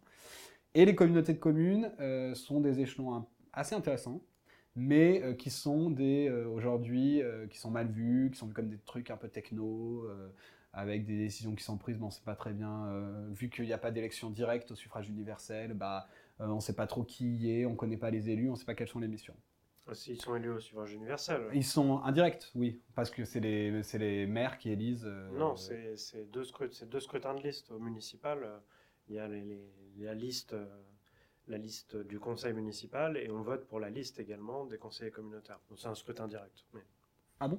Oui, ça a changé. Enfin, ça Ok, a parce que ça c'est vrai à Lyon, la métropole de Lyon, il y a deux Alors, C'est élections. une métropole, c'est Ouais. effectivement différent. Ouais, mais dans les campagnes, bon, voilà. Et du coup, bon, vous avez euh, donc ah, et donc au, au milieu de tout ça, on se dit c'est quoi le bon? Il n'y a pas de bon. Il y a euh, il y en a qui sont pertinents pour tel truc, d'autres qui sont pertinents pour d'autres. Et parfois, il n'y a aucun territoire qui est pertinent, euh, aucun échelon qui est, qui est pertinent.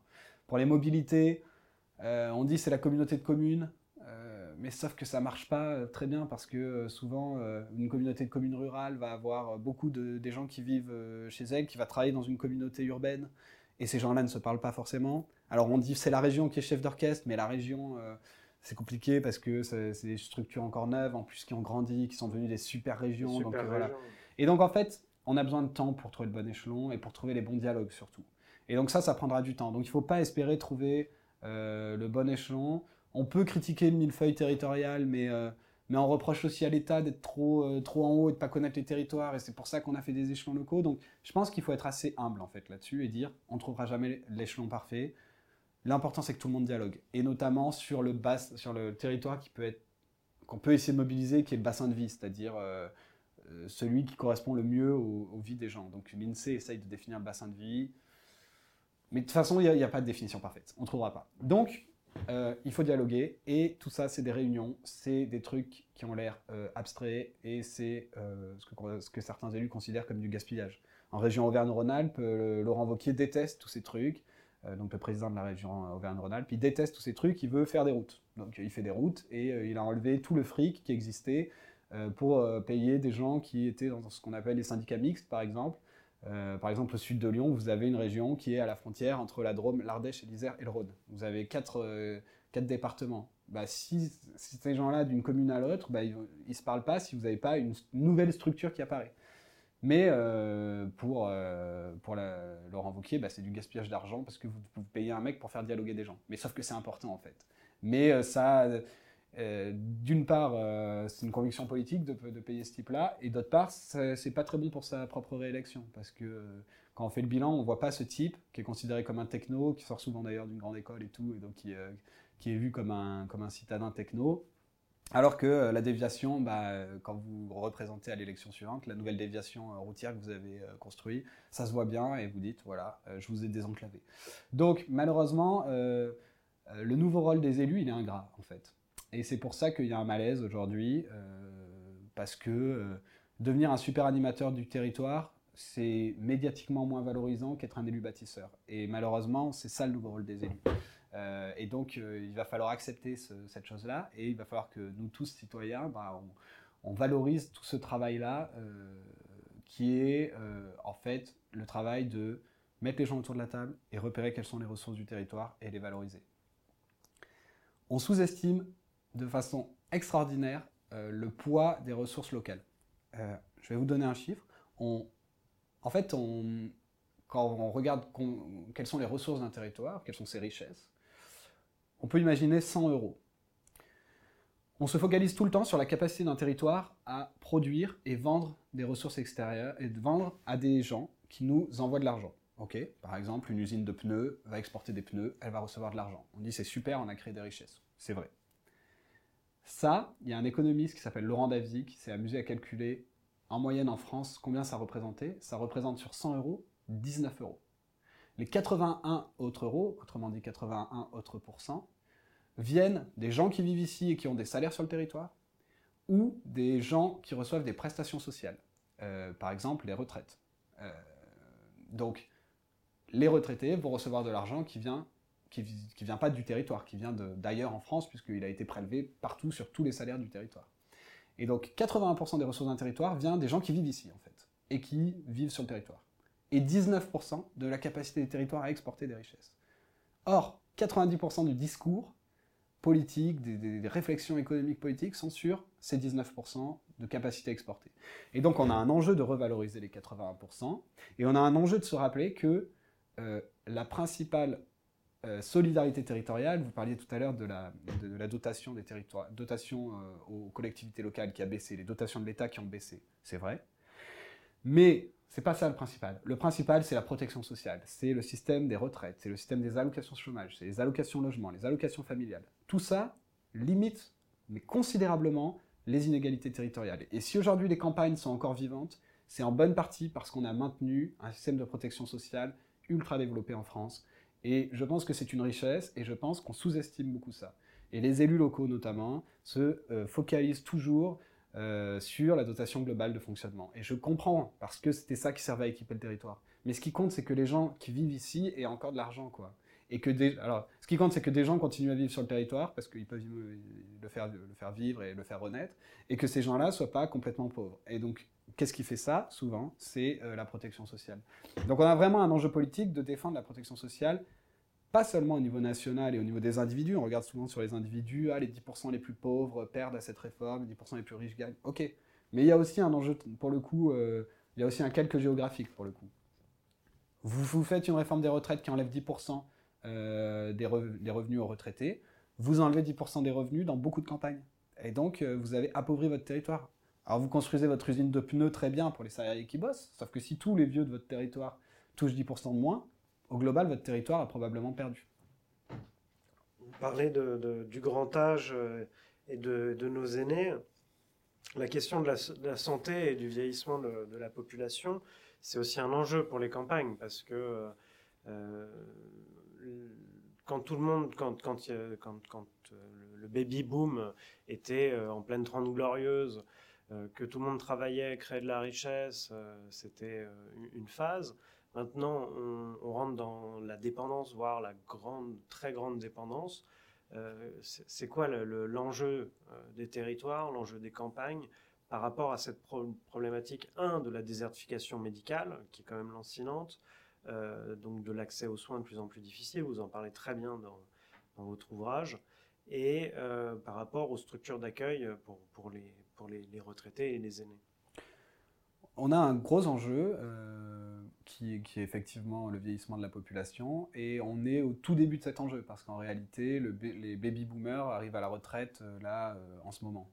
Euh, pour l'instant, c'est des retraités en bonne santé, qui s'occupent de leurs petits-enfants, qui s'investissent à fond dans les associations. Qui ont un fort pouvoir d'achat. Qui ont un fort pouvoir d'achat, etc. Si dans 20 ans, vous avez baissé le niveau des retraites et que tous ces gens-là sont très dépendants, vous allez avoir ce qui était un atout pour votre territoire qui va pouvoir être un handicap ou un, un un poids à porter. Euh, c'est pas, pas un poids, c'est pas négatif, euh, c'est juste euh, vous avez un, enjeu financier. C'est-à-dire peut-être une responsabilité aussi. Voilà. Et donc là, il y a une responsabilité à dire le vieillissement est un enjeu social extrêmement important et on va devoir mettre de l'argent de, on va devoir mettre, faut pas devoir, on va mettre de l'argent dedans parce que on est quand même dans un pays où euh, on doit avoir euh, accès à la dignité le plus longtemps possible, et c'est un enjeu majeur. Et c'est là où il faut, euh, il faut revoir le système de valeurs, et où, le PIB et pas le, PIB, la mesure classique de la richesse est, inopérant. Parce qu'aujourd'hui, détruire des, couper une forêt, c'est faire augmenter le, PIB, le PIB. Donc voilà, c'est un indicateur de richesse. Bah, demain, il faudra que faire en sorte que des personnes âgées puissent vivre euh, et vieillir dignement, ben, ce sera un enjeu. Et là, les campagnes ont toute leur place à jouer. Il y a des départements comme la Lozère qui ont mis en place une politique euh, assez ambitieuse voilà, d'accueil de, des personnes âgées et des personnes handicapées, avec des centres de qualité d'accueil, avec de la place, avec, avec des moyens. voilà, ben, ça coûte cher, ok. Ben, les collectivités locales vont faire une route de moins et euh, un EHPAD de qualité en plus. Voilà, on peut faire ça. On balance un fric de fou euh, tous les jours euh, dans les campagnes et on s'en moque. La vallée de la Drôme a calculé combien ils dépensent, combien ils achètent de ressources énergétiques à l'extérieur. de mémoire, c'est 161 millions d'euros par an. Donc ils dépensent 161 millions d'euros par an pour acheter du pétrole aux Émirats arabes unis, à l'Arabie Saoudite et à tout un tas de pays qui n'en font rien, hormis des buildings qui, voilà, qui, les plus hauts du monde et euh, racheter le PSG. Bon, avec cet argent-là, si on arrive ne serait-ce que 10% euh, à réduire notre facture énergétique de 10% en faisant un peu de solaire, un peu d'éolien, un peu de biomasse, un peu de et surtout du déplacement en moins, enfin de la consommation énergétique en moins, vous réduisez de 10%, je ne parle pas de se passer du pétrole du jour au lendemain, je parle de réduire de 10%, vous mettez 12 millions d'euros par an de côté avec ces 12 millions d'euros, vous faites un paquet de choses. Donc, on peut euh, trouver des ressources pour financer euh, le vieillissement et le grand âge. C'est une question, encore une fois, de choix et de, valeur. Donc, il va falloir que collectivement, on décide que euh, bien vieillir, c'est un enjeu majeur pour notre société. Et dans ce cas-là, si on le décide, eh ben, on y arrivera et ça créera des emplois, et notamment à la campagne. Vieillir, c'est aussi avoir besoin de se déplacer. la mobilité, c'est un des enjeux des campagnes. c'est la dépendance à la voiture. Euh, euh, je sais que vous avez travaillé sur les transports publics gratuits, euh, aussi des agglomérations. vous avez parlé tout à l'heure du covoiturage. On a cette loi des 80 km/h, puis un rétropédalage pour remonter à 90. Il y a cette question dans la mobilité des, lignes ferroviaires secondaires, du fret ferroviaire et aussi des, grandes lignes TGV la mobilité, euh, elle, elle, est où euh, dans, l'échelle des enjeux euh, des territoires, d'un territoire rural? Elle est fondamentale parce que elle a été, elle a été sous-estimée, voire impensée. C'est-à-dire que toutes les communes qui sont à 50 km d'une ville ont cherché à devenir des ne veulent pas s'appeler comme ça, mais à, devenir des cités dortoirs et euh, à accueillir des gens, parce que quand vous accueillez des gens, vous accueillez des impôts locaux, et puis c'est super de construire un nouveau lotissement, ça, montre que vous êtes un village dynamique. ok? Donc on fait ça, et puis euh, en novembre 2017, euh, on a la crise des Gilets jaunes, et on se rend compte que on a incité les gens à aller le plus loin possible, et qu'on on se retrouve dans une dépendance au pétrole qui, est, qui apparaît à ce moment-là tous les experts le savent, mais, personne n'y avait réfléchi concrètement. dans le grand public, personne s'est dit. en fait, là, en, me mettant à 30 bornes de mon boulot, euh, je me mets dans une situation de dépendance financière assez monstrueuse. Quoi. On voit le bout de jardin qu'on a envie d'avoir, etc. Moi, je ne juge pas du tout les gens qui ont voulu faire ça. Je juge pas. Bon, les élus qui ont encouragé ça, euh, je, pense, auraient pu réfléchir, mais bon. Ah je comprends aussi pourquoi. Ils s'étaient incités à le faire. En termes d'architecture, euh, en termes d'urbanisme, euh, les lotissements, non seulement ça, devient pour, pour certaines, certains lotissements des, passoires énergétiques, mm. finalement même presque une plaie qu'on va devoir penser dans peu de temps. ça a désertifié aussi les centres, finalement les, les, centres historiques. Mm-hmm. on a un taux de, de, vacances, pas commercial, mais là de, de, de logements vacants euh, qui pose problème. Euh, qu'est-ce qu'on fait maintenant? Alors là, franchement, qu'est-ce qu'on fait pour les centres-bourgs et les, qui sont en train de décrépir et, dans lesquels on a des vieux logements euh, pour retaper J'en ai aucune idée. Et franchement, c'est un vrai sujet. Et là, j'espère que, que là, pendant 10 ans, on va se mettre autour de la table. Enfin, il y a déjà des gens qui réfléchissent depuis longtemps, mais mais, euh, mais moi, j'ai pas de solution, vraiment pas. Euh, mais c'est un gros enjeu. Alors moi, je veux pas, euh, je veux pas juger, dire aux gens, vous êtes complètement con d'être allé vous mettre à 30 km de votre boulot, tout ça pour avoir votre jardin, c'est hyper égoïste et tout. Pas du tout. je note simplement que on a eu des politiques publiques qui l'ont fait sans réfléchir du tout à ce que ça, enfin, sans réfléchir. Je pense qu'ils avaient compris, mais sans sans euh, s'inquiéter de ce que ça allait donner dans 50 ans. Et dans 50 ans, c'est maintenant, quoi, en gros. Et maintenant, on a un problème, effectivement, de mobilité. Euh, la bonne nouvelle, c'est qu'il y a des... On surestime... Alors, on s'est beaucoup éloigné de nos lieux de travail, euh, les services publics sont éloignés, les grandes la bouffe s'est éloignée parce que les grandes surfaces sont en général plus dans les centres, mais plus loin. Mais on se déplace finalement assez peu. Alors, je mets beaucoup de guillemets parce qu'on se déplace beaucoup, mais on sous-estime les déplacements courts, y compris à la campagne. 50% des déplacements à la campagne, 48% des déplacements à la campagne sont compris entre 1 et 10 km. A priori, on peut se passer de voiture d'un point de vue euh, kilométrique, surtout avec du vélo électrique. Donc, euh, une partie de la réponse est là. Sauf qu'aujourd'hui, personne ne veut faire de vélo à la campagne parce que tout est fait pour la voiture. Et donc, on prend sa voiture pour aller, acheter, le pain, euh, on prend sa voiture pour aller se faire coiffer, on prend sa voiture pour amener les enfants tout à l'école. Fait. Et je peux vous dire, pour, avoir, pour, pour être parfois rural euh, quand je retourne chez mes parents, mmh. euh, on prend la voiture pour tout et n'importe quoi. Donc même quelqu'un qui a, qui a réfléchi sur la question et écrit un livre en partie sur la question fait pareil. Donc je veux dire, il ne s'agit pas de pointer du doigt les gens individuellement. C'est le, on a créé un système dans lequel on se met nous-mêmes dépendants de la voiture. On peut en sortir en partie. Par contre, il faut refaire des aménagements, parce que là, effectivement, euh, alors les élus qui ont vraiment envie de construire des nouveaux trucs, qui construisent des pistes cyclables, parce que euh, à la campagne aujourd'hui, même si vous êtes prêt à faire le trajet de 10 bornes à vélo électrique, votre trajet de tous les jours, 10 bornes dans un sens, 10 bornes dans l'autre, avec un vélo électrique, c'est tout à fait faisable pour plein de gens. Voilà, vous risquez la mort. Donc personne va le... Enfin, c'est vraiment un combat politique de prendre son vélo à la campagne aujourd'hui pour aller faire quelque chose. Euh, donc euh, voilà, là il y a un enjeu.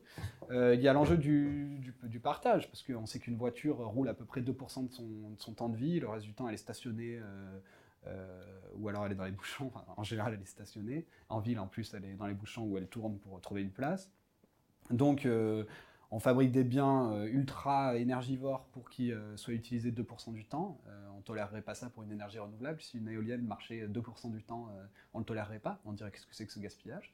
Donc pourquoi on le tolère pour une voiture? Donc là, effectivement, les collectivités locales, notamment à la campagne, peuvent inventer et inventent déjà plein de trucs, de solutions de, d'autopartage, de, de, voitures à la location, voitures électriques à location à la journée, ou pas électriques d'ailleurs, euh, transport public. Voilà, euh, location de vélo électrique. Et ensuite, il y a la question des transports publics. Et effectivement, là, il faut avoir une vision de long terme parce que moi qui suis par exemple le sujet ferroviaire depuis longtemps, bah, ça fait 10 ans que euh, les comptables de Bercy lorgnent sur toutes les petites lignes secondaires en disant oui, elles coûtent cher, elles rapportent rien. Ok, très bien. D'un point de vue comptable, c'est vrai, les, les, lignes secondaires coûtent très cher et il y a de moins en moins de gens qui les prennent.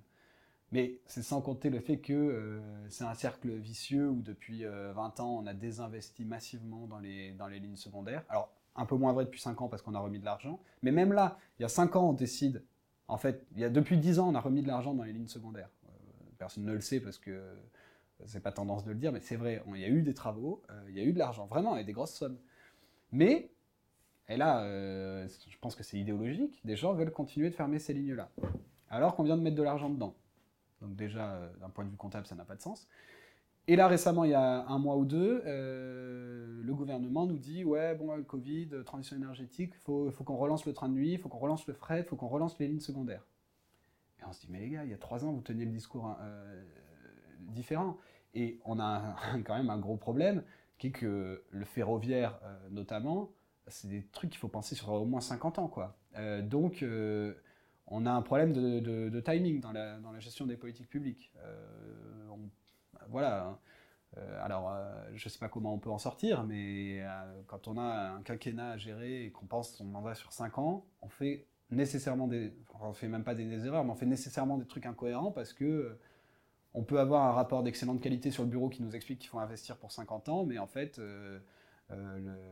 Les gestionnaires de Bercy qui vont dire ouais mais moi je dois transmettre un budget à la Commission européenne et et là, on n'est pas dans les clous, donc euh, et des lobbyistes éventuellement qui disent, euh, ce serait peut-être mieux qu'on continue quand même l'industrie automobile. Bah oui. On a de belles routes. Euh, oui. Et que le train finalement, on, l'abandonne. Ouais. Est-ce qu'il n'y a pas une souveraineté de ce côté-là aussi dans la mobilité? Mais si, et puis en plus, on a des, on a des exemples pas très loin. Quoi. Les Allemands ont relancé tout un tas de petites lignes secondaires euh, avec des solutions assez légères de trains qui fonctionnent très bien, qui sont repartis alors que euh, alors qu'elles avaient été arrêtées. Donc euh, en fait, tout dépend de la, de la, fréquence, tout dépend de, en fait, tout dépend de la volonté politique. Mais quand on met un train qui passe toutes les heures de façon fréquente et qui est à peu près à l'heure, bon, on se rend compte que ça peut marcher même dans des territoires qui sont supposés ruraux. Après, je ne suis pas pour mettre un train dans chaque commune. de, de, toute façon, ce serait infaisable et puis ça ne marcherait pas. Mais euh, il faut qu'on pense le territoire sur 50 ans et que dans 50 ans, on se dise, tiens, pour, euh, euh, je sais pas, pour le Tarn-et-Garonne, dans 50 ans, comment on se déplacera? Et bah, peut-être qu'il faut renforcer la ligne. Bon, je connais pas très bien le Tarn-et-Garonne, j'aurais pas dû prendre ce département, mais prenons la, Haute-Loire. Ce sera quoi les déplacements demain entre Brioude, Clermont, Brioude, Le Puy, Le Puy, Saint-Étienne? Et dans 50 ans, peut-être qu'on se dira, ah ouais, ben, en fait, si on met un train ici euh, qui passe toutes les heures et qui est fréquent, et ben, ça va bien marcher. Et à chaque gare, euh, on va faire partir, euh, on mettra des vélos électriques en location ou des choses comme ça. Et on peut vraiment aménager le territoire. Mais là, l'intermodalité, c'est ça? Oui, l'intermodalité et surtout la planification. on a besoin de planifier les transports sur les 50 prochaines années pour pour pas faire des trucs incohérents. Là, vraiment, en matière ferroviaire, c'est fascinant. Quoi. Je veux dire, on, a, on vient de fermer les trains de nuit, Il n'en reste que deux parce que des élus locaux ont réussi à se battre. Il reste Paris-Briançon et, et Paris-La Tour de Carole, je crois, dans les Pyrénées-Orientales. je dis peut-être une bêtise, je ne connais pas très bien le sud-ouest. mais La communauté vérifiera. voilà. Donc il reste deux trains de nuit. On a fermé tous les autres, et puis il y a deux mois, on vous a annoncé qu'on rouvre. Mais ça coûte très cher de fermer et rouvrir. Ah, il faut tout remettre sur pied. Et donc voilà. Donc, euh, mais là, c'est la problématique de la gestion à court terme. Et, mais parce qu'on a un système où euh, on n'est pas incité à penser euh, longtemps, parce qu'on vit toujours sur l'illusion du, pétrole pas cher et sur l'illusion que tout va pouvoir continuer, soit avec un peu de croissance verte, enfin, avec un peu de croissance verte et un peu de gains technologiques, enfin, de, progrès techniques et d'inventions technologiques. C'est pas un peu un nouveau mythe, ça, la, croissance verte? Bah si, c'est un nouveau mythe, parce que c'est intenable, physiquement c'est intenable, et puis, c'est tout miser sur euh, le progrès technique et penser que euh, du jour au lendemain, notre système automobile va pouvoir se réinventer grâce à un moteur euh, ou une, une énergie encore inconnue, mais qui va régler tous nos problèmes de mobilité. En gros, on se dit, OK, comment on va pouvoir faire pareil avec autre chose? Mais en fait, alors peut-être qu'on est à l'aube d'une découverte scientifique qu'on ignore totalement, et peut-être que ces gens-là auront raison. Mais je pense que c'est un pari beaucoup trop dangereux et qu'il euh, faut plutôt préparer euh, comment on va faire vraiment différemment. C'est-à-dire euh, bah, sans la voiture, alors la voiture disparaîtra pas, mais la voiture qui pèse 78% de nos déplacements aujourd'hui, je crois, ça, c'est pour moi, c'est fini. Et aujourd'hui, le rôle de, l'État, c'est de planifier dans 50 ans comment on va faire avec une voiture à 30% des déplacements, c'est-à-dire un peu des, riches qui pourront encore se payer du pétrole et, éventuellement quelques solutions légères de covoiturage, etc. Mais, mais euh, globalement, euh, faire euh, avec la voiture qui pèse un tiers des déplacements au lieu de, au lieu de 4 5 aujourd'hui. Quoi. Est-ce que l'État peut encore quelque chose, à vrai dire? Parce que finalement, si on regarde l'histoire récente, on, a l'impression que c'est des rapports qui s'accumulent sur des dossiers de, de, ministères, enfin sur des bureaux de ministères, et qui, et qui aboutissent finalement à une situation aujourd'hui où on est dans l'impasse, il y a trop de voitures, il n'y a plus de trains, euh, il y a, même si oui, euh, il y a des sources euh, d'optimisme, comme vous avez pu les analyser, mm. mais est-ce que en fait l'État a encore une place à jouer ou est-ce que c'est pas plutôt aux citoyens de s'emparer aujourd'hui, je dirais, de, de, de, leur, de leur avenir? Mm. Il faut les deux, mais on ne peut pas tout faire reposer sur les citoyens parce que tout citoyen ultra motivé va pas relancer le train tout seul. Il faut, euh, ça c'est une planification étatique, quoi. Et, euh, et l'État peut encore énormément. Euh, je veux dire, on a eu. L'État peut, mais est-ce qu'il veut? Bah voilà, c'est plutôt ça le sujet. On a, on a réussi à, à payer 6 millions de, de salaires en, avril dernier avec le chômage partiel. D'un coup, on a dit l'État va prendre en charge 6 millions de, de salaires à la place des entreprises pour sauver les emplois. D'un coup, bam, on a trouvé 20 milliards d'euros et on a sauvé 6 millions d'emplois d'un coup. Bon, si on sait faire ça, on doit être capable de relancer quelques lignes de train, quoi. Donc euh, oui, c'est une question de volonté, euh, une question de priorité, une question de valeur. Qu'est-ce qu'on veut faire dans 50 ans en, France? Voilà. Euh, dans un contexte de changement climatique monstrueux, dans un contexte d'appauvrissement des, populations les plus pauvres, parce que face au changement climatique, ce sera elles qui vont douiller en premier.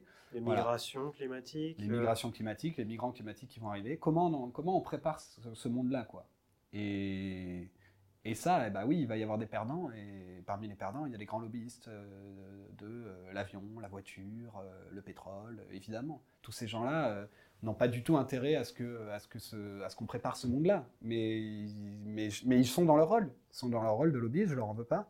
Simplement, il faut leur dire, bah non, en fait, voilà, on va préparer un monde décroissant, décroissant.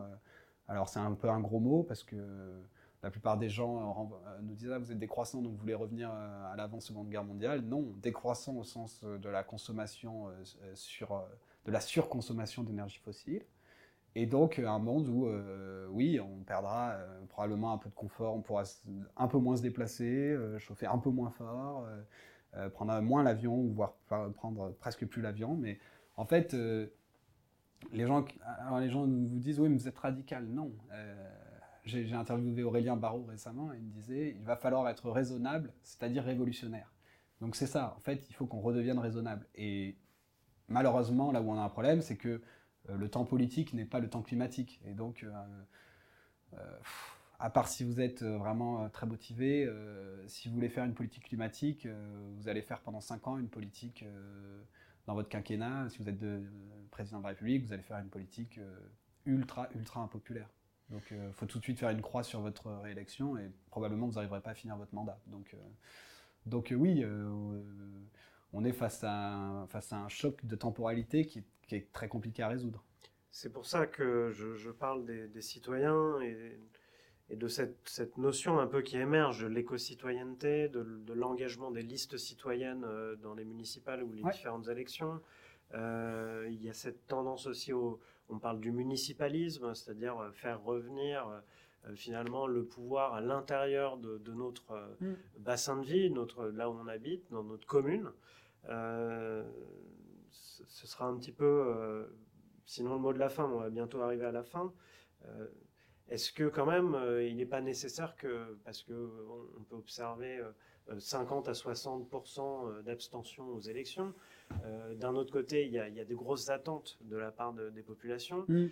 on a le droit de vote. On peut quand même choisir, à partir d'aujourd'hui, enfin depuis un certain temps, on peut, choisir qui on veut pour nous représenter. Mm. Est-ce qu'il n'y a pas un réveil de ce côté-là à mettre en place? Si, le changement viendra du bas, mais, euh, mais il ne viendra pas que du localisme. C'est-à-dire que si chacun, si je caricature, si chaque village se mobilise et, que tous les habitants se mettent ensemble autour d'un projet commun, il y a certains villages qui, le font, hein, euh, et c'est très bien, mais si chacun fait ça dans son coin, en fait, on aura une petite addition de trucs qui dialoguent pas et tout. Donc, mais les, villes en, les villes en transition, comme euh, celle de, de Rob Hopkins. Ouais, mais du coup. Il faut les mettre en réseau. Oui, il faudra les mettre en réseau, mais il faudra aussi euh, pas perdre de la vision politique nationale. Moi, je crois qu'en fait, il y a un risque à... Le seul risque du municipalisme, moi je suis très favorable au municipalisme et il change déjà beaucoup les choses. Euh, le livre regorge de, et encore j'ai pas pu en mettre assez, mais, regorge d'initiatives locales euh, où les gens se prennent, enfin, prennent en main des, problèmes, des problématiques de politique publique qui ont l'air hyper complexes. Ils font ça tout seuls. les élus arrivent après coup parce qu'ils sentent qu'il y a un truc bien et ils le soutiennent quand ils sont un peu malins. Euh, ils se mettent dans les pas des citoyens, mais souvent, euh, il ne faut pas grand-chose pour que les citoyens inventent des trucs géniaux. Et vraiment, hein, c'est vraiment très spectaculaire. Mais ça ne doit pas être la seule réponse, c'est-à-dire qu'il faut faire ça pour les citoyens mobilisés et il faut se battre au niveau national. Parce que si vous avez... Euh, ouais, c'est comme si vous ramiez dans un bateau et vous faites avancer un bateau, mais, mais, en face, on vous envoie un courant contraire hyper dur. Donc il, il faut vraiment les deux. Donc la solution viendra du bas, ça j'en suis persuadé. Euh, mais elle viendra du bas sur l'engagement concret dans des euh, problèmes, dans des, la réponse à des besoins ultra locaux par des gens ultra locaux, mais que ces gens-là soient aussi dans une dynamique de combat euh, politique national. Et quand je dis combat, voilà, moi je crois pas au consensus. Malheureusement, il y a des gens qui ont des intérêts contradictoires et il faut, il faut y aller. Voilà, il faut, il faut mener ce combat-là. Et puis, pour l'instant, il est perdu pour la planète. Mais il est gagné pour les, pour les lobbyistes qui, qui, observent leurs actions terme. Mais malheureusement, il faut, n'est pas perdu à vie. Voilà. Donc il faut remener ce combat et dire à ces gens on n'est pas d'accord, pas de problème, mais maintenant c'est nous qui allons reprendre le pouvoir. On a abordé beaucoup de sujets, euh, Vincent. Euh, merci pour, euh, toutes ces précisions. Je, recommande bien évidemment la lecture de, de, votre ouvrage, donc La Renaissance des campagnes aux éditions du Seuil. Euh, qu'est-ce qu'on peut aujourd'hui, qu'est-ce qu'on peut conclure là-dessus? Non, mais je, pense que ouais, la période est difficile. Euh, si on lit les, journaux, évidemment, les nouvelles sont euh, déprimantes, sont vraiment. on a envie de se résigner en fait. Bon, face à ça, il y a deux choix soit on déprime et on, attend tranquillement la mort, en espérant qu'elle soit la moins rude possible. Soit on essaye de se dire bon, qu'est-ce qu'on peut faire? Et en fait, je pense que la marche entre entre le souhaitable et le possible est assez est plus faible qu'on l'imagine. Euh, c'est la conclusion à laquelle j'arrive euh, dans mon livre, en fait. C'est que j'ai vu des, voilà, des, des, projets locaux euh, menés à partir de pas grand-chose, où soit des élus, soit des citoyens réinventent des trucs, en fait, très simples, très basiques, qui, quand on lit, on dit, ah bah ouais, évidemment, c'est ça qu'il fallait faire. Mais en fait, c'était d'abord... Enfin, c'était pas compliqué à penser, mais personne n'y pensait avant, donc ça nous pose la question pourquoi on n'arrivait pas à y penser? Donc là, ça nous invite à se dire attention, on est peut-être, on est tellement formaté par euh, voilà un logiciel, euh, logiciel croissance, etc., euh, qu'on est sorti de, on a perdu des réflexes de base qui sont presque du sens commun, quoi, presque du bon sens paysan, si on voulait euh, réutiliser le truc du livre. Et, euh, et de l'autre, euh, ensuite, une fois qu'on a trouvé la bonne idée, se dire que, bah, en fait, elle est souvent plus accessible qu'on imagine. Et, et, ouais, il y a des contraintes réglementaires, financières, collectives. Quand on construit un projet, c'est toujours difficile de d'amener les gens, de, de, construire ça de façon démocratique, etc. Mais il y a vraiment beaucoup de, micro-solutions qui se créent. Alors si ces micro-solutions arrivent à se créer, on va arriver à, trouver des, macro-solutions. Donc, euh, je pense que l'heure n'est pas encore à la résignation totale. Moi, c'est la conclusion à laquelle j'arrive avec le livre. On a, on a dit aux campagnes, vous êtes condamnés, et les campagnes disent non. Euh, dans plein de campagnes disent non, c'est faux, et, voilà, on fait plein de trucs, et on est bien. Donc voilà, je suis assez optimiste pour tout ça. Vincent Grimaud, merci. Merci beaucoup. Très bonne merci de... fin de journée. Ouais, merci d'avoir laissé du temps pour euh, de m'avoir laissé du temps pour exprimer tout ça. C'est chouette, c'est une belle initiative.